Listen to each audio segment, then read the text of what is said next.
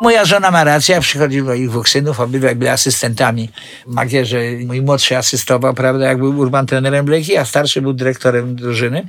I oni przychodzą, tato, chcieliśmy coś zapytać. No i jak wszystkie matki, nie pytajcie ojca, nie zakwalifikował się do Mistrzostw Świata Europy, róbcie po swojemu. Tylko w obecności papieża gwiazdy futbolowe zachowują się naprawdę spokojnie, stonowane, grzeczne, zaszczycone tym, że papież pozwolił, powiedzmy sobie, na audiencję, która oczywiście też ma określone ramy czasowe.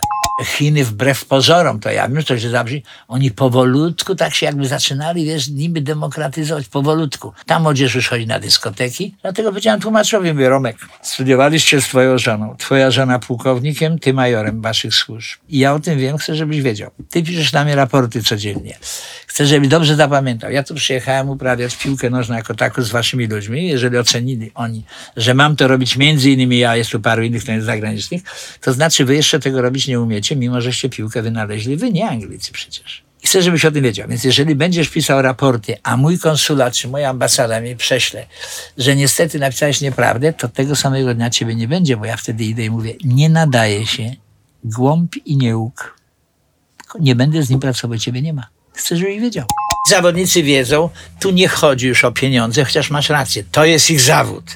Mają żony, mają dzieci, myśmy się zawsze, ja się jako ten zawsze cieszyłem, jak brał zawodnik ślub, kobiety pilnują, kobiety rządzą w domach.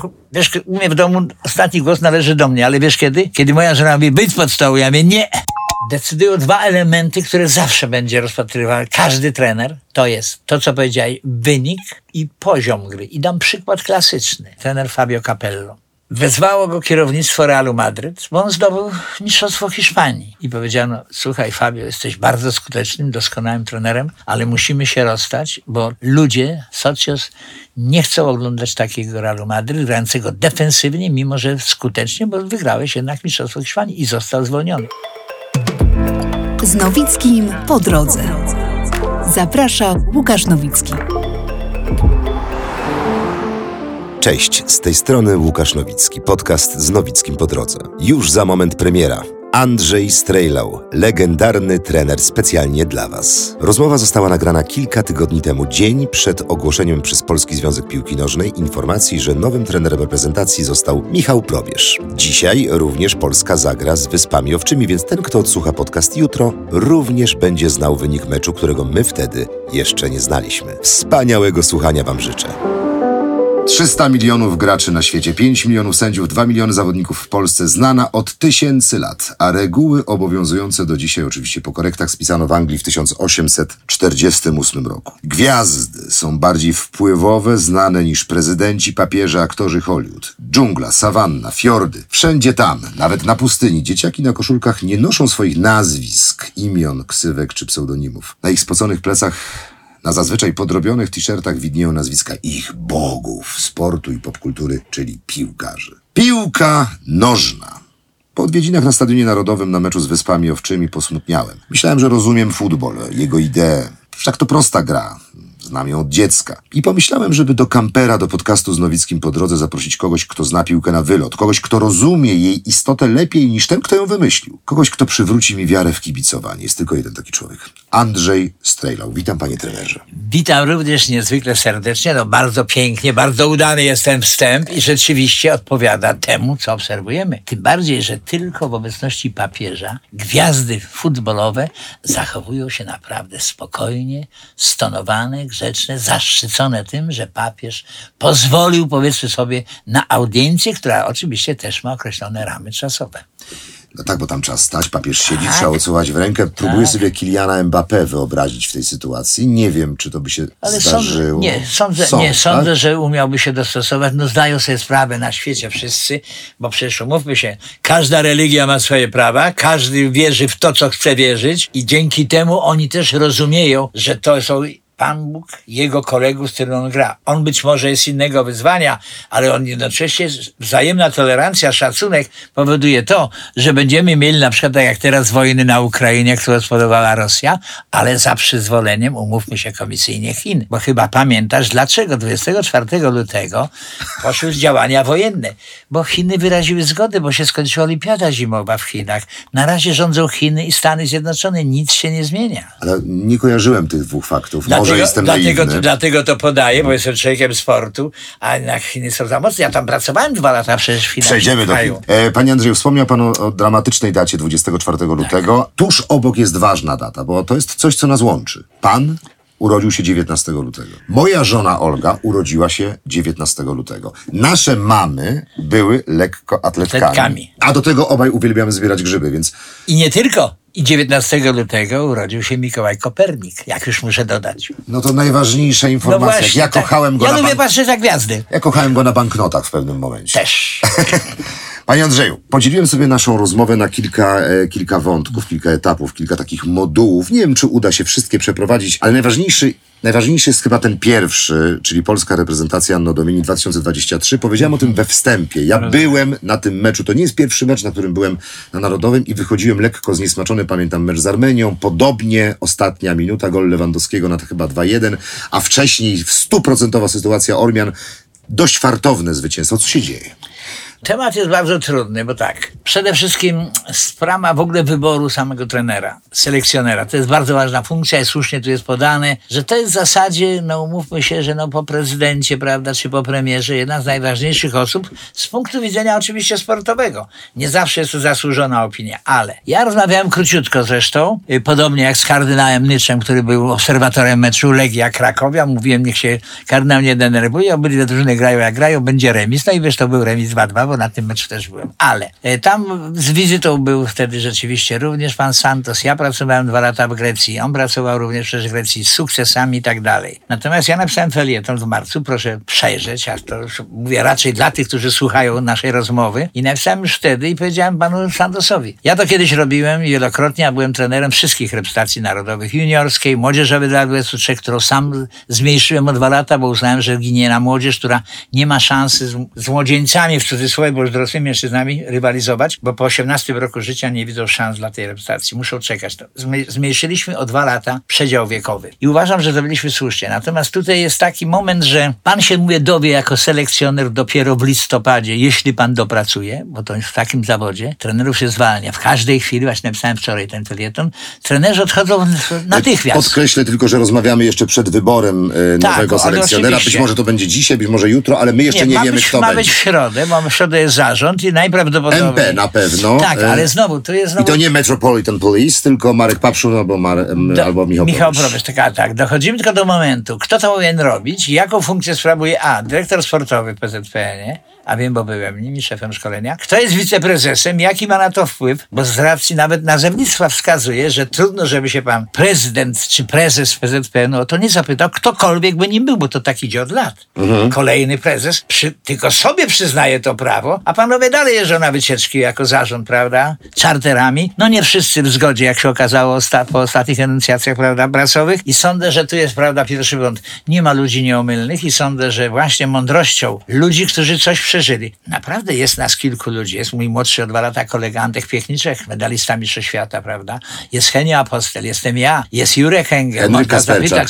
Henio Kasperczak, bardzo chory, rozmawiałem wczoraj z Henio Kasperczakiem. Kosiarka na Henka wpadła, jak też szyk trawnik. Tak, i jest w tej chwili na wleczeniu, na razie chodzi o kulach. To jest rozmowa moja z nim w dniu wczorajszym. Także sądzę, że tutaj mamy problem duży. Natomiast powiedziałem panu Santosowi, bo tak uważałem, że pan się dowie o tej drużynie dopiero, wie pan kiedy? W listopadzie, kiedy pan skończy eliminację. Czego serdecznie życzę. Teraz, piszę już wielokrotnie w tych felietonach, to panowie zawodnicy znają terminy wszystkich spotkań międzypaństwowych. Załóżmy, że Nowicki zostanie, Łukasz jutro wybrany na selekcjonera, wyraziłeś zgodę i teraz cóż się zmieni? Dalej masz dwa treningi przed każdym kolejnym meczem do końca eliminacji więcej nie będziesz miał. Czyli co możesz przerobić? Na jednym z tych treningów robisz stałe fragmenty gry, których nauczyli poprzedni selekcjonerzy, no bo to już jest rutyna. Kapitan drużyny, rad drużyny, to przerobiliście, pokażcie co umiecie.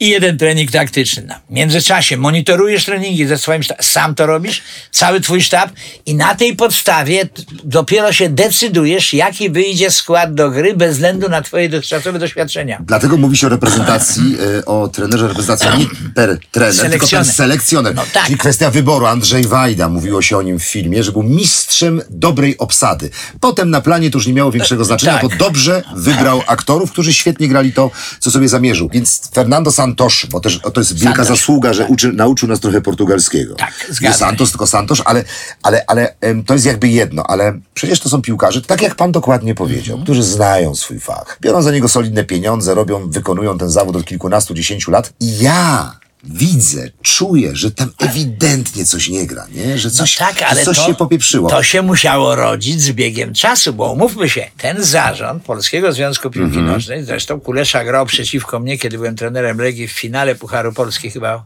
końcówka drugiej połowy, 5-2, żeśmy to wygrali w Olsztynie notabene. W każdym bądź razie tu jest bardzo ważny moment. Ci zawodnicy wiedzą, tu nie chodzi już o pieniądze, chociaż masz rację, to jest ich zawód. Mają żony, mają dzieci, myśmy się zawsze, ja się jako ten zawsze cieszyłem, jak brał zawodnik ślub, kobiety pilnują, kobiety rządzą w domach.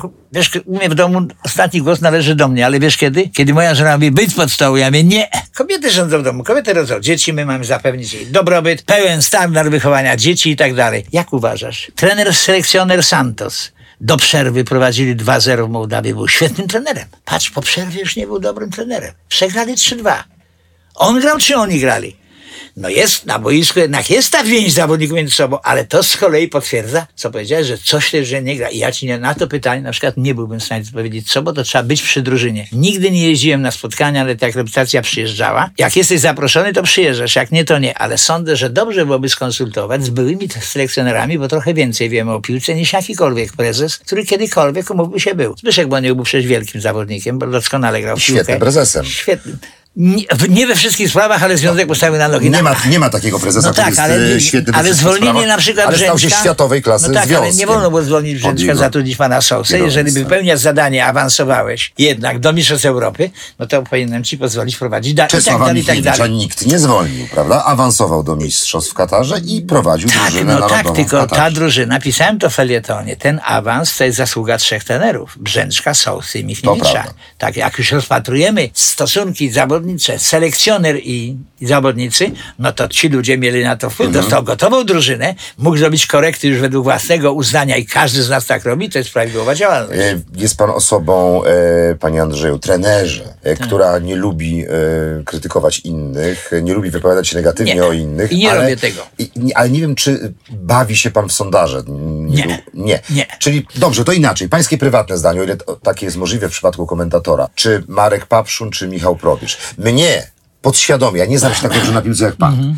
Ja coś czuję intuicyjnie, że Marek Papszun to byłby dobry wybór. Ale to jest tylko moja intuicja. Może podobny do Kloppa. Ja bardzo lubię Jurgena Kloppa. No, jest to, może tym się kieruję. No tak, tylko znowu świetny, doskonały trener. Potwierdził swoje naprawdę wysokie umiejętności. Zaczął znikąd, bo pracował jeszcze w Mainz. Poszło mu doskonale. 4 lata obserwowali pana Lewandowskiego, zanim go kupili. 2 razy był o Kloppie pan mówi. O Kloppie mówię, tak. Natomiast był moment, że omalnie spadła Borussia z ligi i ciśnienie wytrzymało kierownictwo klubu. Nie zwolnili go z pracy, kazali kończyć te rozgrywki i wyprowadził jednak, że nie spadli, bo mieli tragiczny rok po sukcesach. Mieli tragiczny rok Borussii Dortmund. I on potem poszedł sobie na odpoczynek, rozwiązano kontrakt za porozumieniem stron, nastąpiło tak zwane zmęczenie materiału, prawda? To nie jest to, co pracował wiele lat Sir Alex Ferguson, też wybitny trener, o wybitnych zachowaniach, potrafiących kształtować zawodnika. Pamiętam go, kiedy pracowałem w Islandii, kiedy przyjechał Aberdeen, który był jednak zdobywcą pucharów w tym momencie, jeśli dobrze pamiętam, jeżeli chodzi o zespół szkocki, i on był trenerem tej drużyny. Przyjechali cały zarząd z kobietami, z narzeczonymi, żonami, rodzicami, z dziećmi, bo przyjechali do Islandii, do amatorów. I jest bardzo szybko 1-0 dla tych, byłem na meczu w Reykjaviku, amatorów, prowadzą amatorzy z zawodową drużyną, prowadzoną przez Sir Alexa Fergusona. Mało tego, oni wyrównują w końcówce, bo się karnego nie strzelili. Ci chłopcy z tego, bądź co bądź, akurat zasłyszałem nazwę tej drużyny, która z nimi grała, bo chłopcy prosto z pracy przyjechali na mecz. To jest ta różnica, to jest właśnie ten futbol, bo słusznie było tutaj w tym pięknym zapowiedzeniu naszej, prawda, rozmowy, że ta piłka jest tak internacjonalna, wszyscy w nią grają, wszyscy mają koszulki, t-shirty, albo podróbki, albo właściwe, albo kupione z dużym pieniądzem. Na końcu świata znajdziemy koszulkę z napisem Arsenal albo Lewandowski. Ale oczywiście, tak. I to się, mało tego, no ja pamiętam sam jak pojechałem przecież, pamiętam z Legią, pojechałem do Egiptu i też handlarze parę razy po polsku mówi, dej na siarmach, żelazko masz.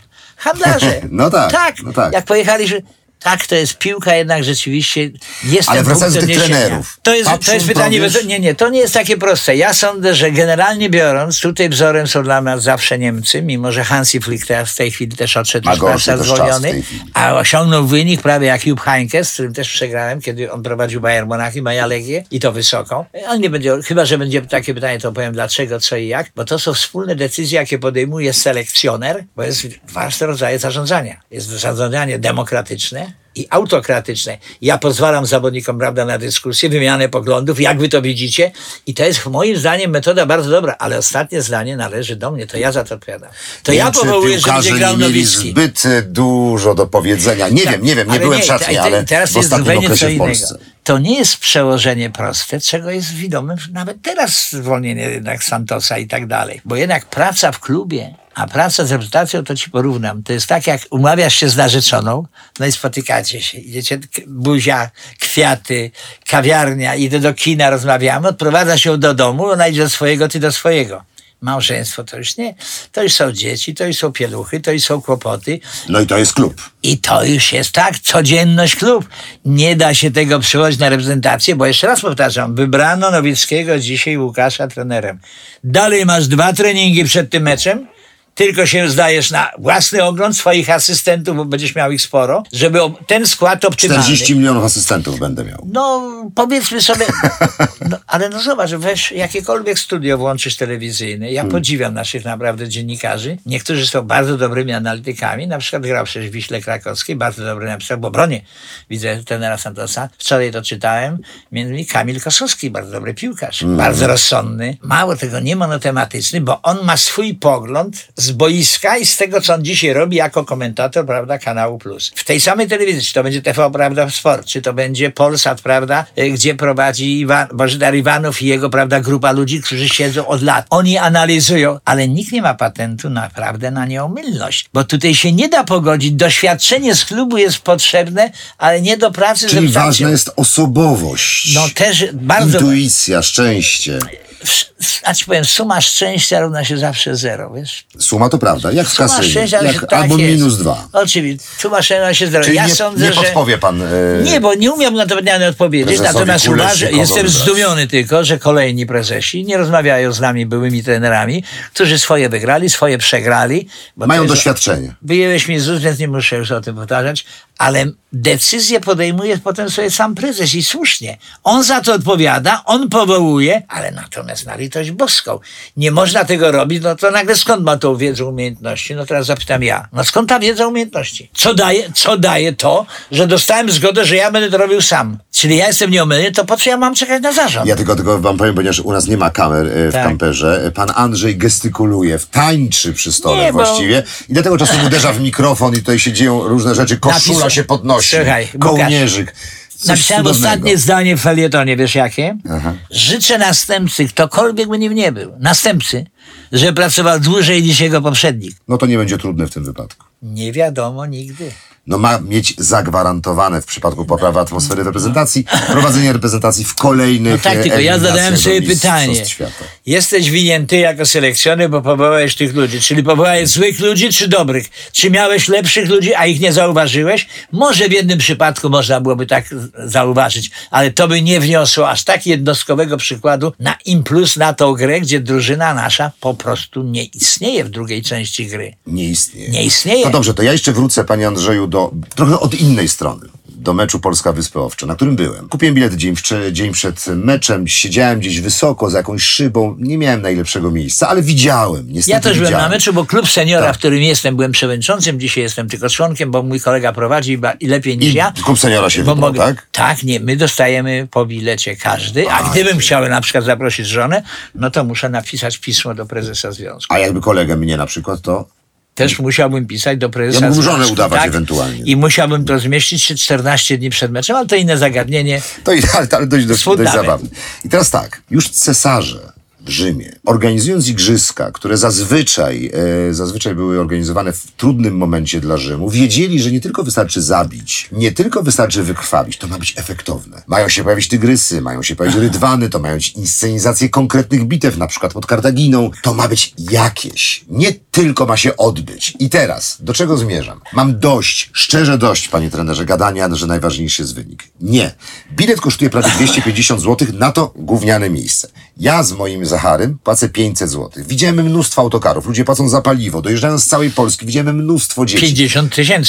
Czyli tylu. 54 dokładnie. No, dokładnie tyle osób mieszka na Wyspach Owczych. Tak. Dokładnie. 1 do 1, 55 000 mieszkańców. Nawet więcej nas było 4 000 niż, tak, na Wyspach Owczych. Ja byłem 2 tygodnie temu w ogóle na Wyspach Owczych, stąd też był to dla mnie ważny mecz. I widziałem tam w każdej miejscowości, w każdym miasteczku boisko. Plus 5 stopni, tak, deszcz, tak, grają w krótkich spodenkach. Tak. Wiedziałem, że nie będzie łatwo. Tak. Zobaczyłem stadion w Torszawni, 5000 miejsc, malutki, na przedmieściach. Wiedziałem, oj, w październiku tam będzie bardzo ciężki klimat. To jest prawie Islandia. To nie będzie łatwo, ale nie spodziewałem się, że te problemy pojawią się w Warszawie. Wracam do mojego pytania. Selekcjoner i reprezentanci mają też odpowiedzialność za styl. To jest show.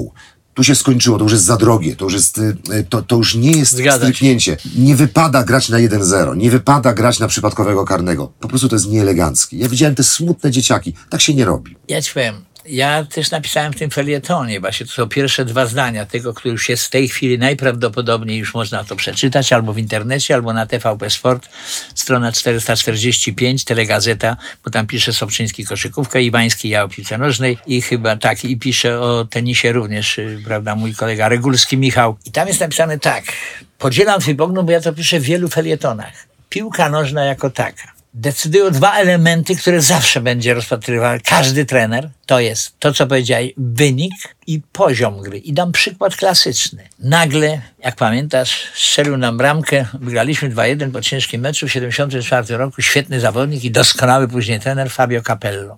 Przegrali Włosi 2-1, wtedy chyba trenerem był Valcareggi, jeśli pamiętam. Natomiast wezwało go kierownictwo Realu Madryt, bo on zdobył mistrzostwo Hiszpanii. I powiedziano, słuchaj Fabio, jesteś bardzo skutecznym, doskonałym trenerem, ale musimy się rozstać, bo ludzie, socios, nie chcą oglądać takiego Realu Madryt, grającego defensywnie, mimo że skutecznie, bo wygrałeś jednak mistrzostwo Hiszpanii i został zwolniony. Dajcie jako przykład na poparcie Świetny tej przykład. Tezy. Tak, dlatego napisałem pierwsze zdanie. Trenerzy byli, są i będą zwalniani w sposób natychmiastowy. I tak się właśnie wydarzyło u nas w tej chwili. Dlaczego zawodnicy, jak chcę się skupić na zawodnikach, dlaczego dają sobie prawo do tego? No to gdzie ty przeczytałeś teraz? To tak jakbym ja, panie Andrzeju, zagrał byle jak w teatrze. No, nie przyłożyłbym się, ale zagrałbym. Tak. Pan by się nawet trochę śmiał. Tak bym to odfajkował. Zaliczyłbym to przedstawienie. 1-0. Łukasz, udało się, ale ja mam zagrać wspaniale. Pan ma mieć ucztę dla ducha. Ale teraz ci powiem tak, bo też kiedyś porównałem właśnie piłkę nożną i właśnie teatr. W teatrze co jest? Na podstawie tego, co powiedziałeś przed sekundą. Ty po tym spektaklu jeszcze dalej go tam przeżywasz, jeszcze, prawda, już się pomagają ci albo sam robisz, prawda, zdejmujesz z siebie te kremy wszystkie i tak dalej, żeby ładnie wyglądać i zastanawiasz się, jeszcze mogłem tą scenę zagrać lepiej. Czyli jest szansa w następnym spektaklu zagrania jeszcze lepiej niż w tym, co wszyscy ci bili brawo i cię oklaskiwali.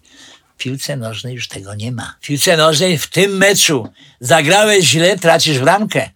I ci wszyscy pamiętają to jak. Pamiętają ci wszyscy. Wszyscy wypełniają Kamilowi Grosickiemu stratę piłki.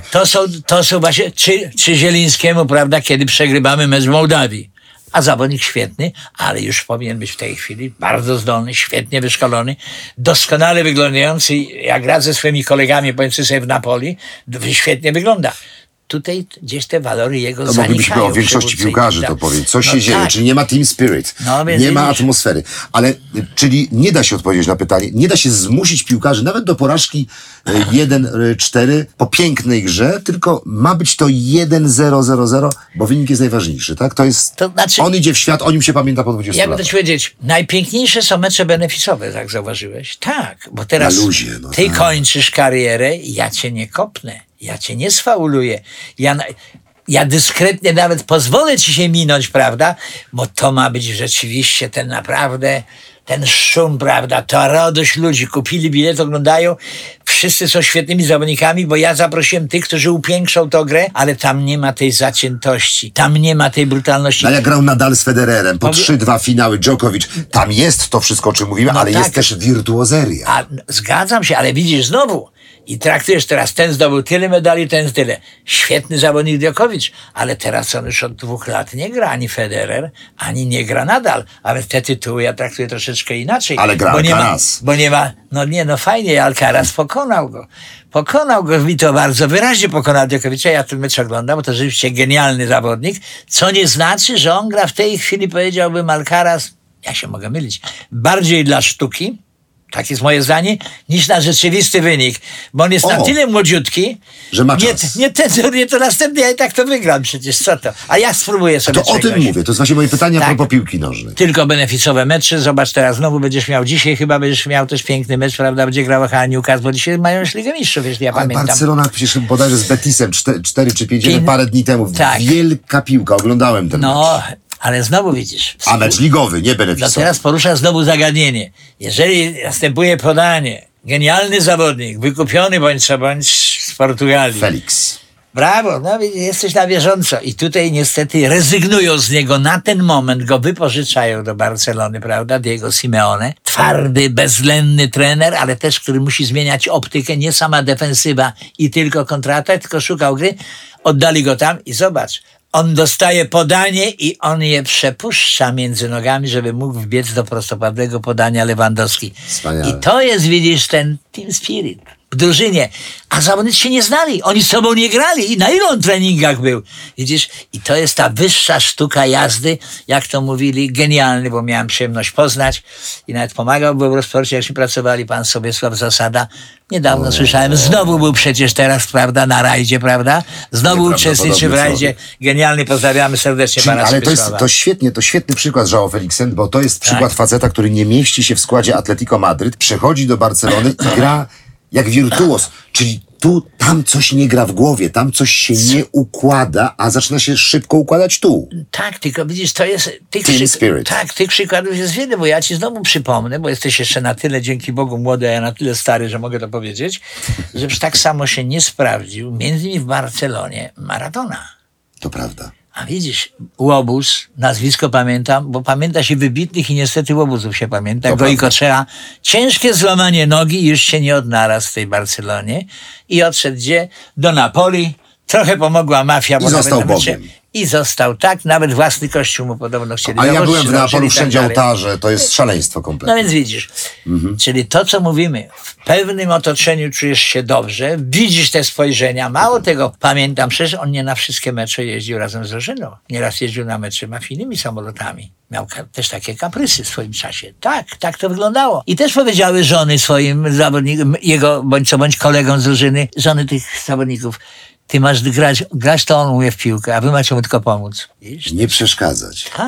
Tak. Ktokolwiek będzie teraz trenerem, życzmy mu jak najlepiej. I musi zbudować atmosferę. Z tym, że pamiętajmy, dlatego ta rozmowa dzisiejsza jest przynajmniej dla mnie bardzo ważna, żeby zrozumieli wszyscy, że on dalej będzie miał tylko 2 treningi i będzie musiał trafić skład. Może? No tak, tylko że początki są zawsze, ten pierwszy mecz, wszyscy chcą się pokazać z jak najlepszej strony, bo jest nowy trener. Przepraszam, jesteś człowiekiem teatru, przyszedł nowy dyrektor i nie wiesz, czy będzie chciał cię obsadzać, musisz się pokazać. Odbywają się rozmowy najpierw z dyrektorem. No właśnie, tak, no ale jakaś sztuka idzie. Ona no, dalej tak. będzie szła. On przyjdzie obejrzeć wszystkie przedstawienia. Oczywiście, ta sztuka na razie idzie, ona nie może zejść nagle, bo będzie nowy dyrektor, tak mi się wydaje przynajmniej, i on cię obserwuje innych i powie, to nie ten Nowicki, no może być z mojej bajki, ale chyba muszę nad nim popracować. Ja dokładnie przeżyłem to zdarzenie po śmierci Gustawa Holoubka. Przyszła pani dyrektor Izabela Cywińska i moja więź z Teatrem Ateneusem zakończona po dekadzie. No proszę. A za dyrektora Holoubka jednak grałem bardzo dużo. Dokładnie przeżyłem to, o czym pan mówi. Znał się doskonale na piłce nożnej, na sporcie. Miałem z nim przynajmniej parę razy rozmawiać. Wspaniały człowiek. Kawiarnia tutaj, Czytelnik, tam na Wiejskiej, niedaleko Sejmu, mimo że Sejm spełniał dzisiaj nieco inną rolę, niż powinien notabene spełniać, ale generalnie biorąc, rozmawiałem z panem profesorem, geniusz przecież teatru, bądź panem Bardinim, kiedyś my jechali razem samochodem, pytałem, to jest uczta wysłuchać człowieka. Raz, że nie mogłem mówić, bo prowadziłem samochód sam, a pan Bardini siedział z boku, ale można się było będzie od tych ludzi naprawdę nauczyć. Gustawa Holoubka, Boże, ja się nauczyłem najwięcej w moim życiu. Byliśmy ostatnio, bo miałem przyjemność, właśnie była genialna pani Barszczewska i pan Andrzej Seweryn, byli dziadkiem i babcią roku, ja byłem z panią Kunicką w następnym roku tu na Bielanach. Bardzo ciekawą rzecz powiedział Andrzej Seweryn ostatnio właśnie na Bielanach. Tak, nawet dzisiaj o tym słyszałem, że w teatrze i w sztuce nie zawsze 2 + 2 to 4, a często 5. Tak trudno jest tak jednemu się podoba spektakl, innemu nie wiadomo, w którą stronę pójść. Zaczyna trochę tak trochę też z tą atmosferą. Nie wiadomo, może Sławek Peszko powinien zostać trenerem, ale no zaraz, wiem, że został trenerem Wieczystej, więc na razie jest zajęty. Gdzieś mi tam ale on minęło. Jest specjalistą od atmosfery. A na jakiej podstawie? No podobno jest lubiany przez wszystkich piłkarzy. Ale, słuchaj, buduje klimat w szatni. Ja to mówię pół żartem, pół serio. Ja go znam, słuchaj, to był junior, który był, jak ja byłem wiceprezesem, Biśle Płock. Chłopak jest w ogóle z rzeszowszczyzny. Jakby tego nie nazwać, jednak pracy klubowej niestety nie sama atmosfera nie wystarczy. Nie wystarczy. Musisz się wykazać wiedzą. W klubie. Tak, no to jasne. W pracy klubowej. No więc w tym klubie samą atmosferą daleko się zajedzie. To są uśmiechy, fajnie, ale decydują wyniki jednak, jakbyś na to nie popatrzył. Zobacz, co się dzieje dzisiaj przy olbrzymich pieniądzach. Dlatego ci dałem przykład. Jeżeli w tej chwili piłka jest za mną i ty mnie sfaulowałeś moje nogi, to ja takich sędziów starałem się odsuwać, jak byłem szefem sędziów, od sędziowania. To jest czerwona kartka. Przedmiotem tej gry jest piłka. Do tego ty zmierzasz jako aktor, chcesz dać spektakl i my wszyscy ludzie kupili tekst, co widzieć spektakl. Nie widzimy łobuzerii. Sędziowie się nie mogą pomylić, warto troszeczkę to ratował, a wiem, bo byłem 1,5 roku szefem sędziów, kiedy była największa korupcja w Polsce, kiedy mnie poproszono o pomoc i rozmawiałem i bardzo ładnie mi odpowiedział, zresztą z Wrocławia. Wtedy rządził pan Krzysztof Grzeszczak, prokurator, który prowadził dochodzenie. Ja mówię, dzisiaj ja jestem szefem, w czym możecie mi panowie pomóc?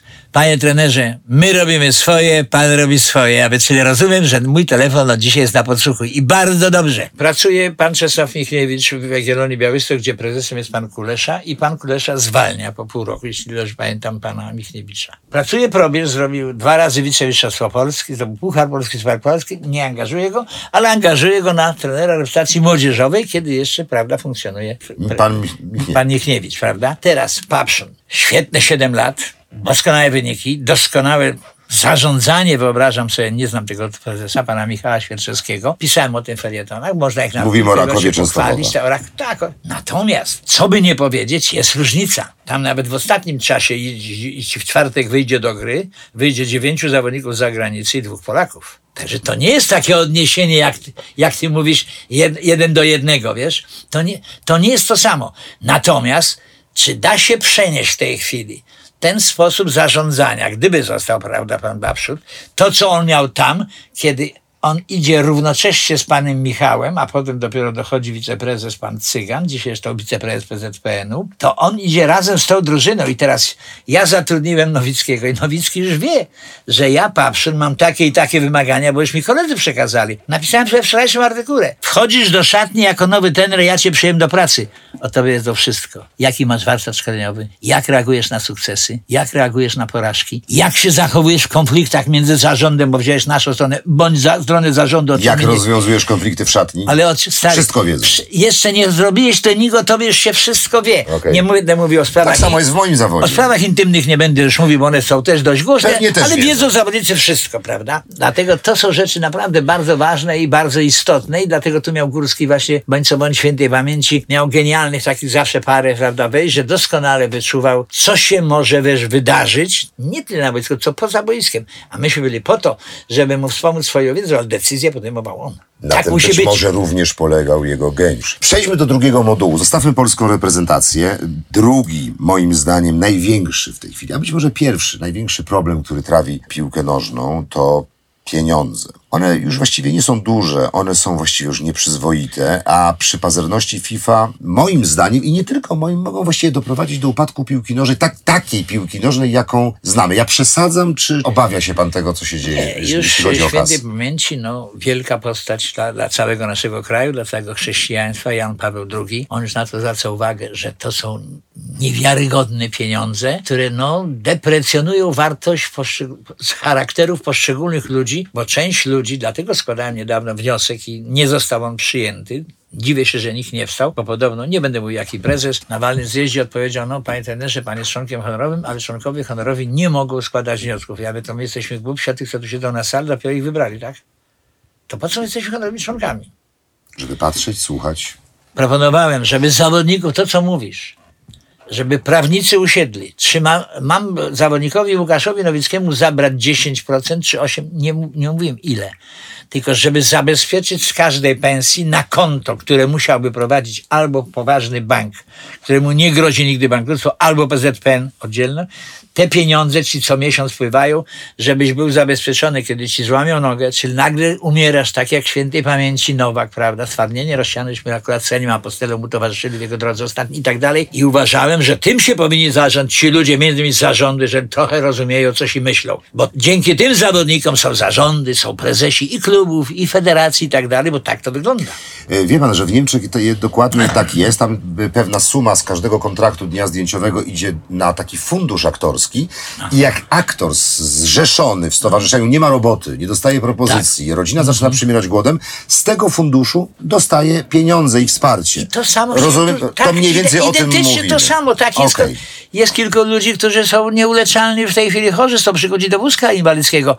Życie idzie dalej. Kupiono Nowickiego, po Nowickim przychodzi następny, prezesi się mogą zmieniać, ale nie do końca i tak dalej. Wszyscy pamiętają o tym, że on miał wypadek. Raz na jakiś czas zrobi się akcję charytatywną, żeby ludzie płacą, bo pamiętają tego człowieka i współczują mu i tak to też nie ma. Musi być to znowu sankcjonowane prawnie. Systemowe. Brawo. Dobrze, ale pan mówi o polskim ogródku, ale ja mówię o zagładzie piłki nożnej jako takiej. Neymar, 200 milionów, mało panie Neymar. 222. Dajemy 300. Mało, tak. Damy panu ogród zoologiczny. Pieniądze stały się właściwie już prawie że papierem toaletowym. I teraz to jest chore. Co się wydarzy pańskim zdaniem dalej? Czy będzie to już 0,5 miliarda? Czy coś się wydarzy? Czy nastąpi wielki wybuch? Czy już nie będzie tej piłki nożnej, którą dzisiaj oglądamy? Tak, tylko dojdzie do sytuacji innej, że tak jak sam mówisz bardzo słusznie, że część zawodników otrzymuje olbrzymie, mega pieniądze, jak wspomniany, prawda? Na razie odrzucił ten Mbappé, bo mu proponowali 700 milionów już. Trochę za dużo jakby, delikatnie mówiąc. Ale wiesz, jaki przychodzi wtedy moment? To się dzieje również na niższym poziomie, gdzie są nieduże pieniądze, czy to klub, czy reprezentacja. Ale co to znaczy nieduże? A nie, ja mówię w porównaniu z tymi sumami. Tak. 100 tysięcy miesięcznie to jest niedużo. Oczywiście. No. Ale zobacz, co się dzieje dalej. Przychodzi taki moment, że pewnie się mówię do moich kolegów, zobaczcie, ten Nowicki zarabia. Niech gra, niech pokaże, co umie. Zobaczymy, co on bez nas zrobi. Do tego dochodzi również, pamiętaj, teraz dochodzi do momentu zazdrości. Nas tak nigdy nikt nie oceni, on rzeczywiście jest świetnym graczem, to nie gra. Widzisz, to jest bardzo ważne. I teraz znowu zarządzanie tym. Trener zaczyna się orientować, że coś jest nie tak w tej drużynie, stara się jakoś to załagodzić, stara się jakoś pogodzić, ale... Nie daje się. Bardziej globalnie o tym myślę. Dlaczego o tym mówię, panie? To jest proces nieuchronny. Bo ja mam też wielki zaszczyt być ambasadorem dobrej woli UNICEF-u. Ja absolutnie nie chcę teraz wchodzić w kwestie pomagania, równości, nędzy, biedy, uchodźców, bo to jest temat na odrębną rozmowę. Ale zwiedziłem cały świat, podobnie jak pan. Byłem w Nigrze z misją UNICEF-u. Widziałem ludzi umierających i dzieci właściwie na moich rękach. Mówimy tu o miliardach dolarów. To jest takie trochę policzkowanie rzeczywistości.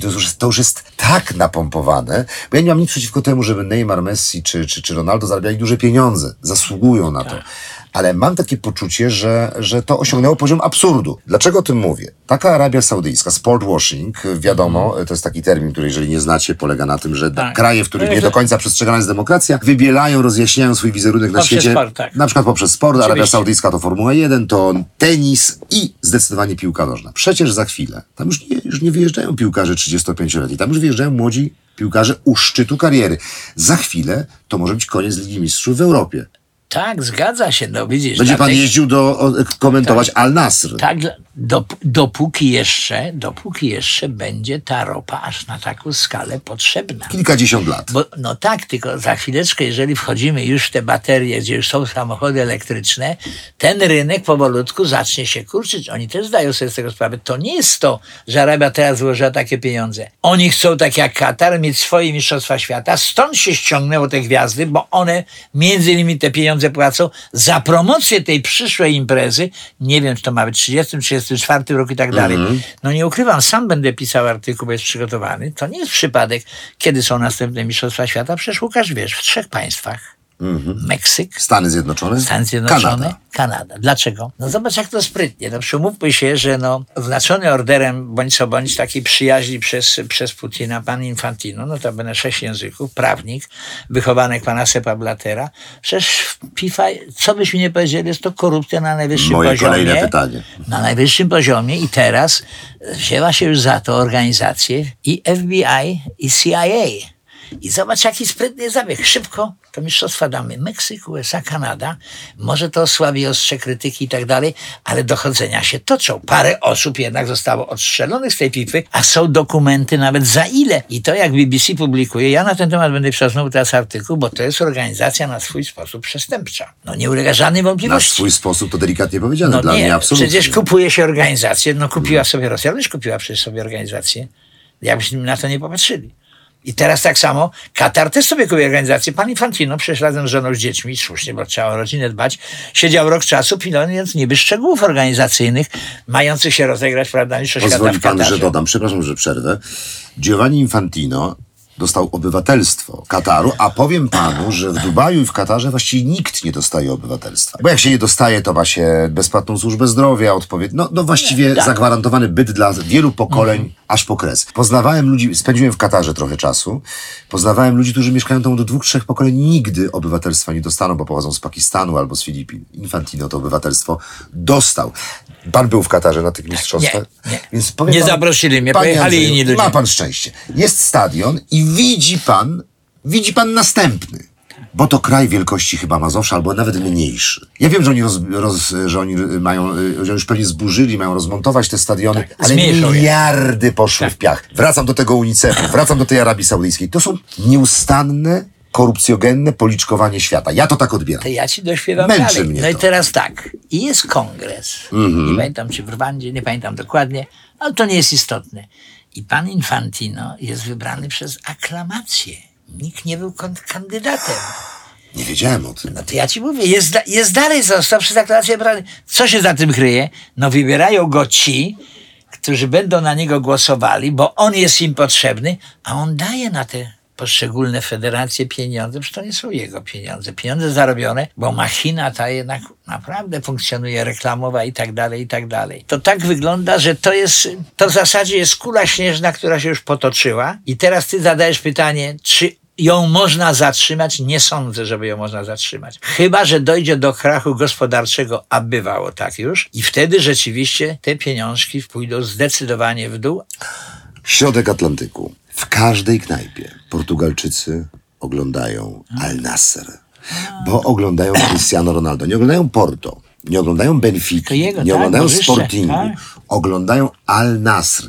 Mój Zachary gada tylko i wyłącznie o Lidze Arabii Saudyjskiej. No Al-Shabaab będzie grał z Al-Hilal, mówi do mnie. Ja w ogóle nie wiedziałem, ja myślałem, że on coś z Harry'ego Pottera mi cytuje. Więc jak to szybko działa, panie Andrzeju. No tak, i teraz, jak sam twierdzisz, kupili dojrzałych zawodników, prawda, jak Ronaldo, Odmówił Messi, bo on pojechał na Florydę, prawda? Nie chciał tych wielkich pieniędzy, bo dostałby chyba jeszcze większe pieniądze, a może równoważne, nie o to chodzi. Też całkiem niemałe dostał w Miami. Nie ma co się licytować. I teraz wykupują młodych zawodników, bo teraz nastąpi problem. Panowie, to gdzie my możemy zorganizować te Mistrzostwa Świata? Bo przecież umówmy się komisyjnie. Tutaj być może wielu zawodników w nich nie zagra, bo ta Arabia nie zwolni swoich zawodników z klubów. Więc może zorganizujmy tak mądrze, że niech ktoś odbędzie w Arabii. Był w Katarze, niech będzie Arabia. No. A mogą nie zwolnić, nie są zrzeszeni w FIFA? To znaczy, w zasadzie groziłyby im sankcje. No ale jak grożą sankcje, no to wiesz, że przeprowadza się wybory i się zmienia tego, który zagroził sankcjami. No nie, no przecież o tym cały czas mówimy. No słuchaj, to jest wolny rynek. To jest wolny rynek. No wyobrażasz sobie po tym wszystkim, co ty wiesz, ja wiem, cały świat wie, że można być wybranym przez aklamację? No nawet proforma, żeby ktoś podniósł rękę, że on się nie zgadza. No, tak się stało. Jeśli ja dobrze pamiętam, kongres był chyba w Rwandzie. Kigali, na pewno Rwanda też jest wspierana przez FIFA. Wszyscy nie. Oni dawali wszyscy pieniądze. Przecież zrozum, że nawet dokumenty dotychczasowe, nie wiem, czy ile jest w tym prawdy, to co media podają, światowe, a bądź co bądź media światowe, no umówmy się, że mają pewne informacje również z organizacji, które śledzą bądź co bądź korupcję na każdym kontynencie. Amerykanie naprawdę są bardzo mądrzy. Nie po to mają FBI i CIA. Przez dwie bądź co bądź instytucje w zasadzie, które muszą dawać wiadomości prezydentowi, prawda, państwa. Natomiast one z sobą rywalizują, ale jednocześnie zobacz, jaki jest zbiór informacji potężnych. No i że dochodzi NSA, tam jest kilka tych organizacji. Tak. Czyli co? Czyli razie przenosi się futbol do Arabii Saudyjskiej, przeniesie się do Kataru, na Półwysep Arabski. Na ten moment tak, a potem nastąpi... A kto się wybroni? Ale zaraz zobaczymy. Poczekaj, zaraz zobaczymy, co się będzie działo, bo będzie przecież niedługo mecz, będzie grany Puchar Świata, prawda? I trzeba się tam zakwalifikować z południowej Ameryki, zobaczymy co zrobi, prawda, Azja jako taka, wiem, bo tam pracowałem i bądź co bądź to, co najsilniejsza, prawda, drużyna Europy, a w tej chwili będzie grał, no genialny rzeczywiście ten Guardiola i jego Manchester City, bo nagrają piłkę naprawdę genialną, to się nie zdarzy, w piłce możesz przegrać jakiś mecz pojedynczy. Mówi się, że Al-Hilal, mistrz Arabii Saudyjskiej być może zostanie zaproszony do Europejskiej Ligi Mistrzów. Może to jest rozwiązanie, skoro drużyny z Izraela grają, no to dlaczego nie może zagrać? To znaczy umówmy się, że raczej byłoby to spowodowane, że potężne pieniądze będą musiały wpłynąć do tego, żeby ich potem dopuścić, bo aż nagle, no nie sądzę, żeby aż tak dobrze grano, jak te najlepsze drużyny, prawda, w Europie. Widzę mistrzów prawie, że znalazł się Raków. Nie trzeba być wielką drużyną od razu z frontu, jak City, United czy Barcelona, żeby grać w Lidze Mistrzów. Wszystko nam odpowiedzą za chwileczkę. Za Talanto Bergamo, bardzo dobry trener, Gasperini się nazywa, a widzisz to, wszystko się dowiemy. Duży sukces, że można w ogóle tam zagrać. Jest to motor napędowy dla całej, prawda, młodzieży. Czy to będzie grał, prawda, Raków, czy to będzie grała Legia, czy tak jak Lech się obudził, bo teraz widzisz znowu. Iluż musisz mieć zawodników, musisz mieć 28 do 30 ludzi, żeby rotować, bo nie jesteś w stanie wytrzymać. I dzisiaj paradoks. Odpada Lech Poznań, a więc ma największe predyspozycje powalczyć o tytuł mistrza kraju. To nie paradoks. Tak, bo to są realia. Do grudnia co 3 dni trzeba grać. Nie będzie grał cały czas Nowicki, nie będzie cały czas grał sobie tu i tak dalej, i tak dalej. Na to trzeba być przygotowanym. To jest właśnie biznes, między innymi biznes. Pieniądz rodzi kolejny pieniądz, bo to wszystko jest spożytkowane, żeby ta piramida powstawała coraz większa. Paradoks jest też niesamowity, panie Andrzeju, że akurat te mistrzostwa, które tak bardzo mnie dotknęły w Katarze i tak bardzo byłem im przeciwny, były pod względem sportowym jednymi z najlepszych w historii. No to też jest taki paradoks, ale to już zostawmy. Chciałem coś pozytywnego, bo właściwie cały czas jest ciężko. Piotr Zieliński odmawia gry w Arabii Saudyjskiej.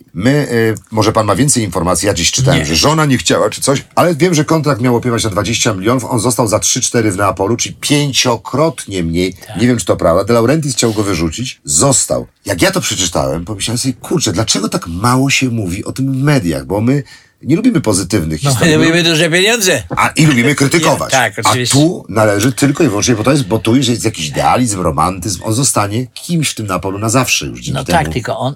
Trudno w tej chwili wyrokować w takiej sprawie, bo jednak podobno, jak mówią, dżentelmeni będą tak mówią. Ja do dżentelmenów się nie zaliczam. Dżentelmeni nie mówią o pieniądzach. Po prostu. Chwileczkę. Mówią. Czy żona, czy on sam. Być może że to jest ostatnia impreza, aktualne eliminacje do Mistrzostw Europy, na której ta drużyna ma szanse teoretyczne zrobić wynik, bo poziom gry na razie jest na tyle niezadowalający, że to jest mgła. Natomiast na pewno cieszyłbym się, gdyby te racje sportowe u Zielińskiego pomogły mu podjąć decyzję, plus jednak, no co byśmy nie powiedzieli, żona, są dzieci i jest rodzina, tym bardziej on się opiekował.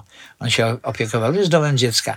Umówmy się, ci wielcy zawodnicy, bo o tym się nie mówi, akurat mają menadżerów, że polskiemu dziecku pomógł rzeczywiście ten wspominany przez ciebie Ronaldo, bo to już załatwia menadżer, to zleca ten wielki zawodnik. Masz to załatwić i koniec. I menadżer to załatwia. Tak samo Lewandowski, który też brał udział w wielu akcjach charytatywnych. Jest razem ze mną ambasadorem UNICEF-u. No, dlatego mówię. Byliśmy w tych samych obozach dla uchodźców. Dlatego to są te rzeczy praktycznie biorąc, które w jakim sensie uczłowieczają, że tak powiem, ten sport, jeżeli chodzi o wymiar postępowania i pokazania, bo jednak niesie się to inaczej, jeżeli zrobi to ten wybitny zawodnik i ten przeciętny. O tym przeciętnym zawodniku nikt nie będzie pisał, że miał gest serca i tak dalej, a o tym wielkim piszą.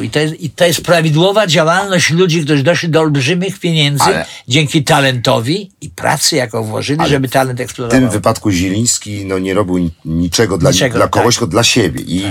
I zachował się trochę pod prąd, bo generalnie większość w tej chwili piłkarzy w jego sytuacji, on był wypychany z Napoli, a został i myślę, że dla tych ludzi w Napoli, ja tam lubię bardzo, bardzo południe Włoch i to on już tam, nie będzie Maradoną, ale naprawdę buduje sobie przyszłość. Jest to niezwykle mądre posunięcie, prawdopodobnie zostanie, będzie trenerem. To jest bardzo przemyślana, inteligentna decyzja, ze stratą dziś finansową, ale z jakim ogromnym zyskiem. Ja wiem, że śmieję się z czego innego, bo nasza rozmowa dzisiejsza, że trenerów zwalniają i awansują w każdej chwili. Tak. Dają ci propozycje i zwalniają cię i to jest nieodłączny atrybut świata, że tak powiem, sportu jako takiego, prawie w każdej dyscyplinie sportu, dlatego poruszyłem tego, prawda, Capello, że zdobywając mistrza jako na szali równoważnej, że jednak te dwa elementy, zawsze piszę we wszystkich swoich felietonach, oceniamy poziom gry i wynik. Jeżeli jest to równoznaczne, jesteś wielki, będziesz pracował do momentu, kiedy jakichś dwóch zawodników, którzy rządzą tą drużyną, ale mają olbrzymi wpływ na te wyniki, nie znajdzie obniżki troszeczkę formy i zacznie drużyna grać troszeczkę słabiej i tak było chociażby w zeszłym roku i z Liverpoolem, przypomnij sobie. Także tutaj widzisz, nie ma mocnych, to jest sprzężenie zwrotne. Znaczy odejście Mané też miało znaczenie. No tak, ale na to wyrażono zgodę, nie potrafiono go, powiedzmy sobie, w jakimś sensie zatrzymać, tylko chodzi mi w zasadzie o co innego. Jakby to powiedzieć, brutalnie to powiem, a w moim wieku mogę to powiedzieć, my trenerzy tworzymy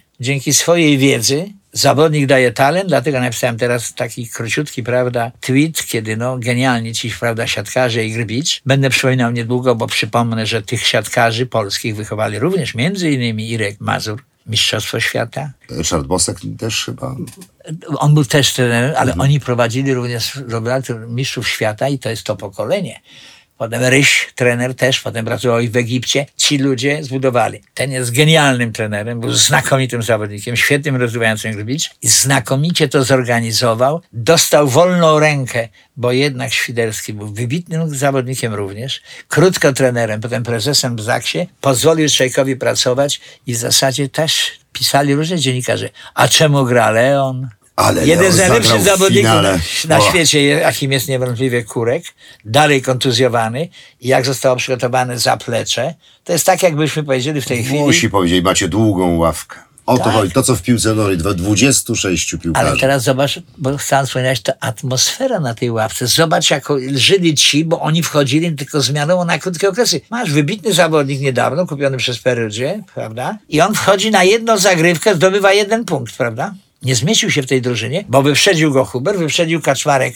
Lewandowski jakby wchodził w 85. zniósłby to? Ja sądzę, że będzie to znosił, gdyby do tego doszło, bo każdy z nas, bądź co bądź, to jest człowiek w tej chwili o dużym, prawda, poziomie i dorazie w tej chwili inteligencji, zachowań boiskowych, pozaboiskowych, gale, reprezentowanie firm, siebie i tak dalej, że on zrozumie, że tak, to ja pokażę młodzieży, bo ta młodzież będzie czytała, że byłem wielki, teraz jestem w nieco słabszej formie, schodzę powolutku z areny, ale ja mogę jeszcze pomóc tej drużynie i chcą, żeby im pomagał i zawodnicy, i ten selekcjoner i tak dalej. Ale to świadczy o wielkiej klasie, o wielkiej osobowości wtedy człowieka, jeżeli tak do tego bądź co bądź podejdzie. I nie tak jest powinien zrobić. To na pewno łatwy moment, prawda? Bardzo trudny moment to jest i sądzę, że dla każdego zawodnika, to dlatego Jordan wracał przecież do gry po zakończeniu kariery, pamiętasz? Wrócił. I znowu potem wrócił.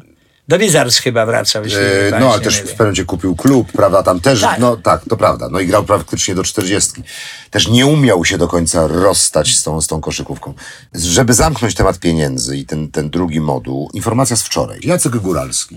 Bardzo lubię tego defensywnego pomocnika, taki hardy twardziel. Nie każdy lubi ten typ piłkarza, ja lubię. 30 lat. Szczyt, świetny wiek. No, 2, 3, 4 lata to jeszcze grania. To w zasadzie apogeum formy. KS Wieczysta.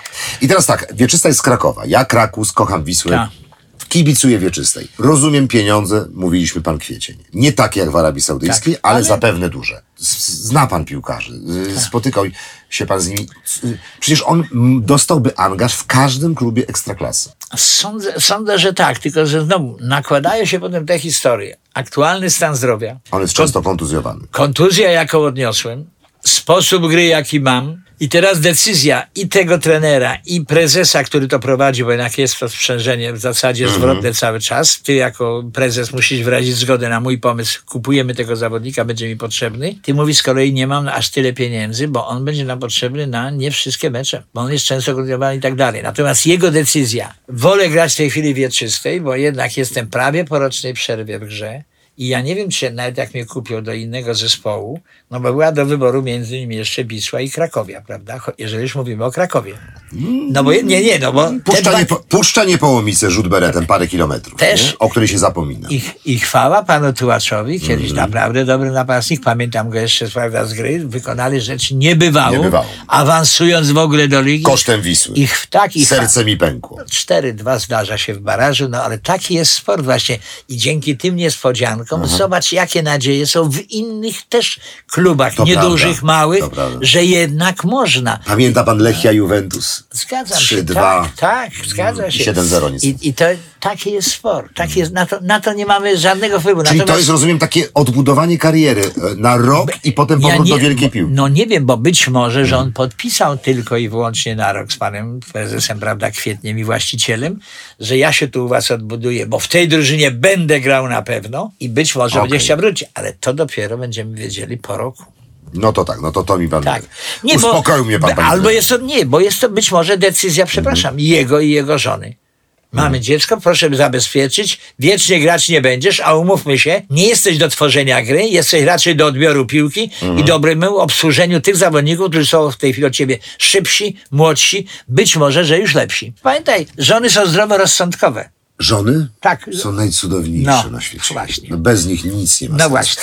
Panie Andrzeju, już pan wielokrotnie o tym wspominał. Wspominał pan o Grecji, wspominał pan chyba dwukrotnie o Islandii, o Chinach. Pracował pan na Islandii lat? No, 2 lata, bo ja wyjechałem. Ja miałem pisany kontrakt w październiku na szczęście i musiała mnie Polska wypuścić. Tam ciemno jest przez dłuższą część roku. Ta. Chcę zapytać o kuchnię. Nie chcę pytać o piłkę nożną. Za dużo na razie było o piłce. Przecież tam właściwie nie ma nic do jedzenia. Drogo jak jasny gwint. Dla tej drogi kraj. No tak, znowu. Dobrze, że wspomniałeś, Łukasz, o Islandii, bo najprawdopodobniej, gdyby nie ta Islandia i decyzje państw potężnych o światowym rozgłosie, jakim zawsze jednak były Stany Zjednoczone i Anglia, to byśmy tutaj nie siedzieli. Wbrew pozorom, to jest moje osobiste zdanie, Hitler miał mądrych generałów i generałowie nakazali zająć Islandię. I on się spóźnił o 2 tygodnie chyba. Weszli Anglicy. Anglików zmienili Amerykanie i już nigdy nie wejdą stamtąd. Niedawno, już parę lat temu, był słynny ten krach banku, pamiętasz? No umówmy się, 280 do 320 tysięcy ludzi, prawda, tak się wahają, się odfali, prawda, urodzeń. To są na Islandii, tak. 30 tysięcy Polacy. 280, tak, ale to dopiero po obozie, prawda, w tym, kiedy ich rekrutowano z wiedeńskiego, prawda, obozu, kiedy opuścili, prawda, kraj. Tak, dużo osób rzeczywiście. Natomiast jest to kraj surowy, ale tam nie jest zimno.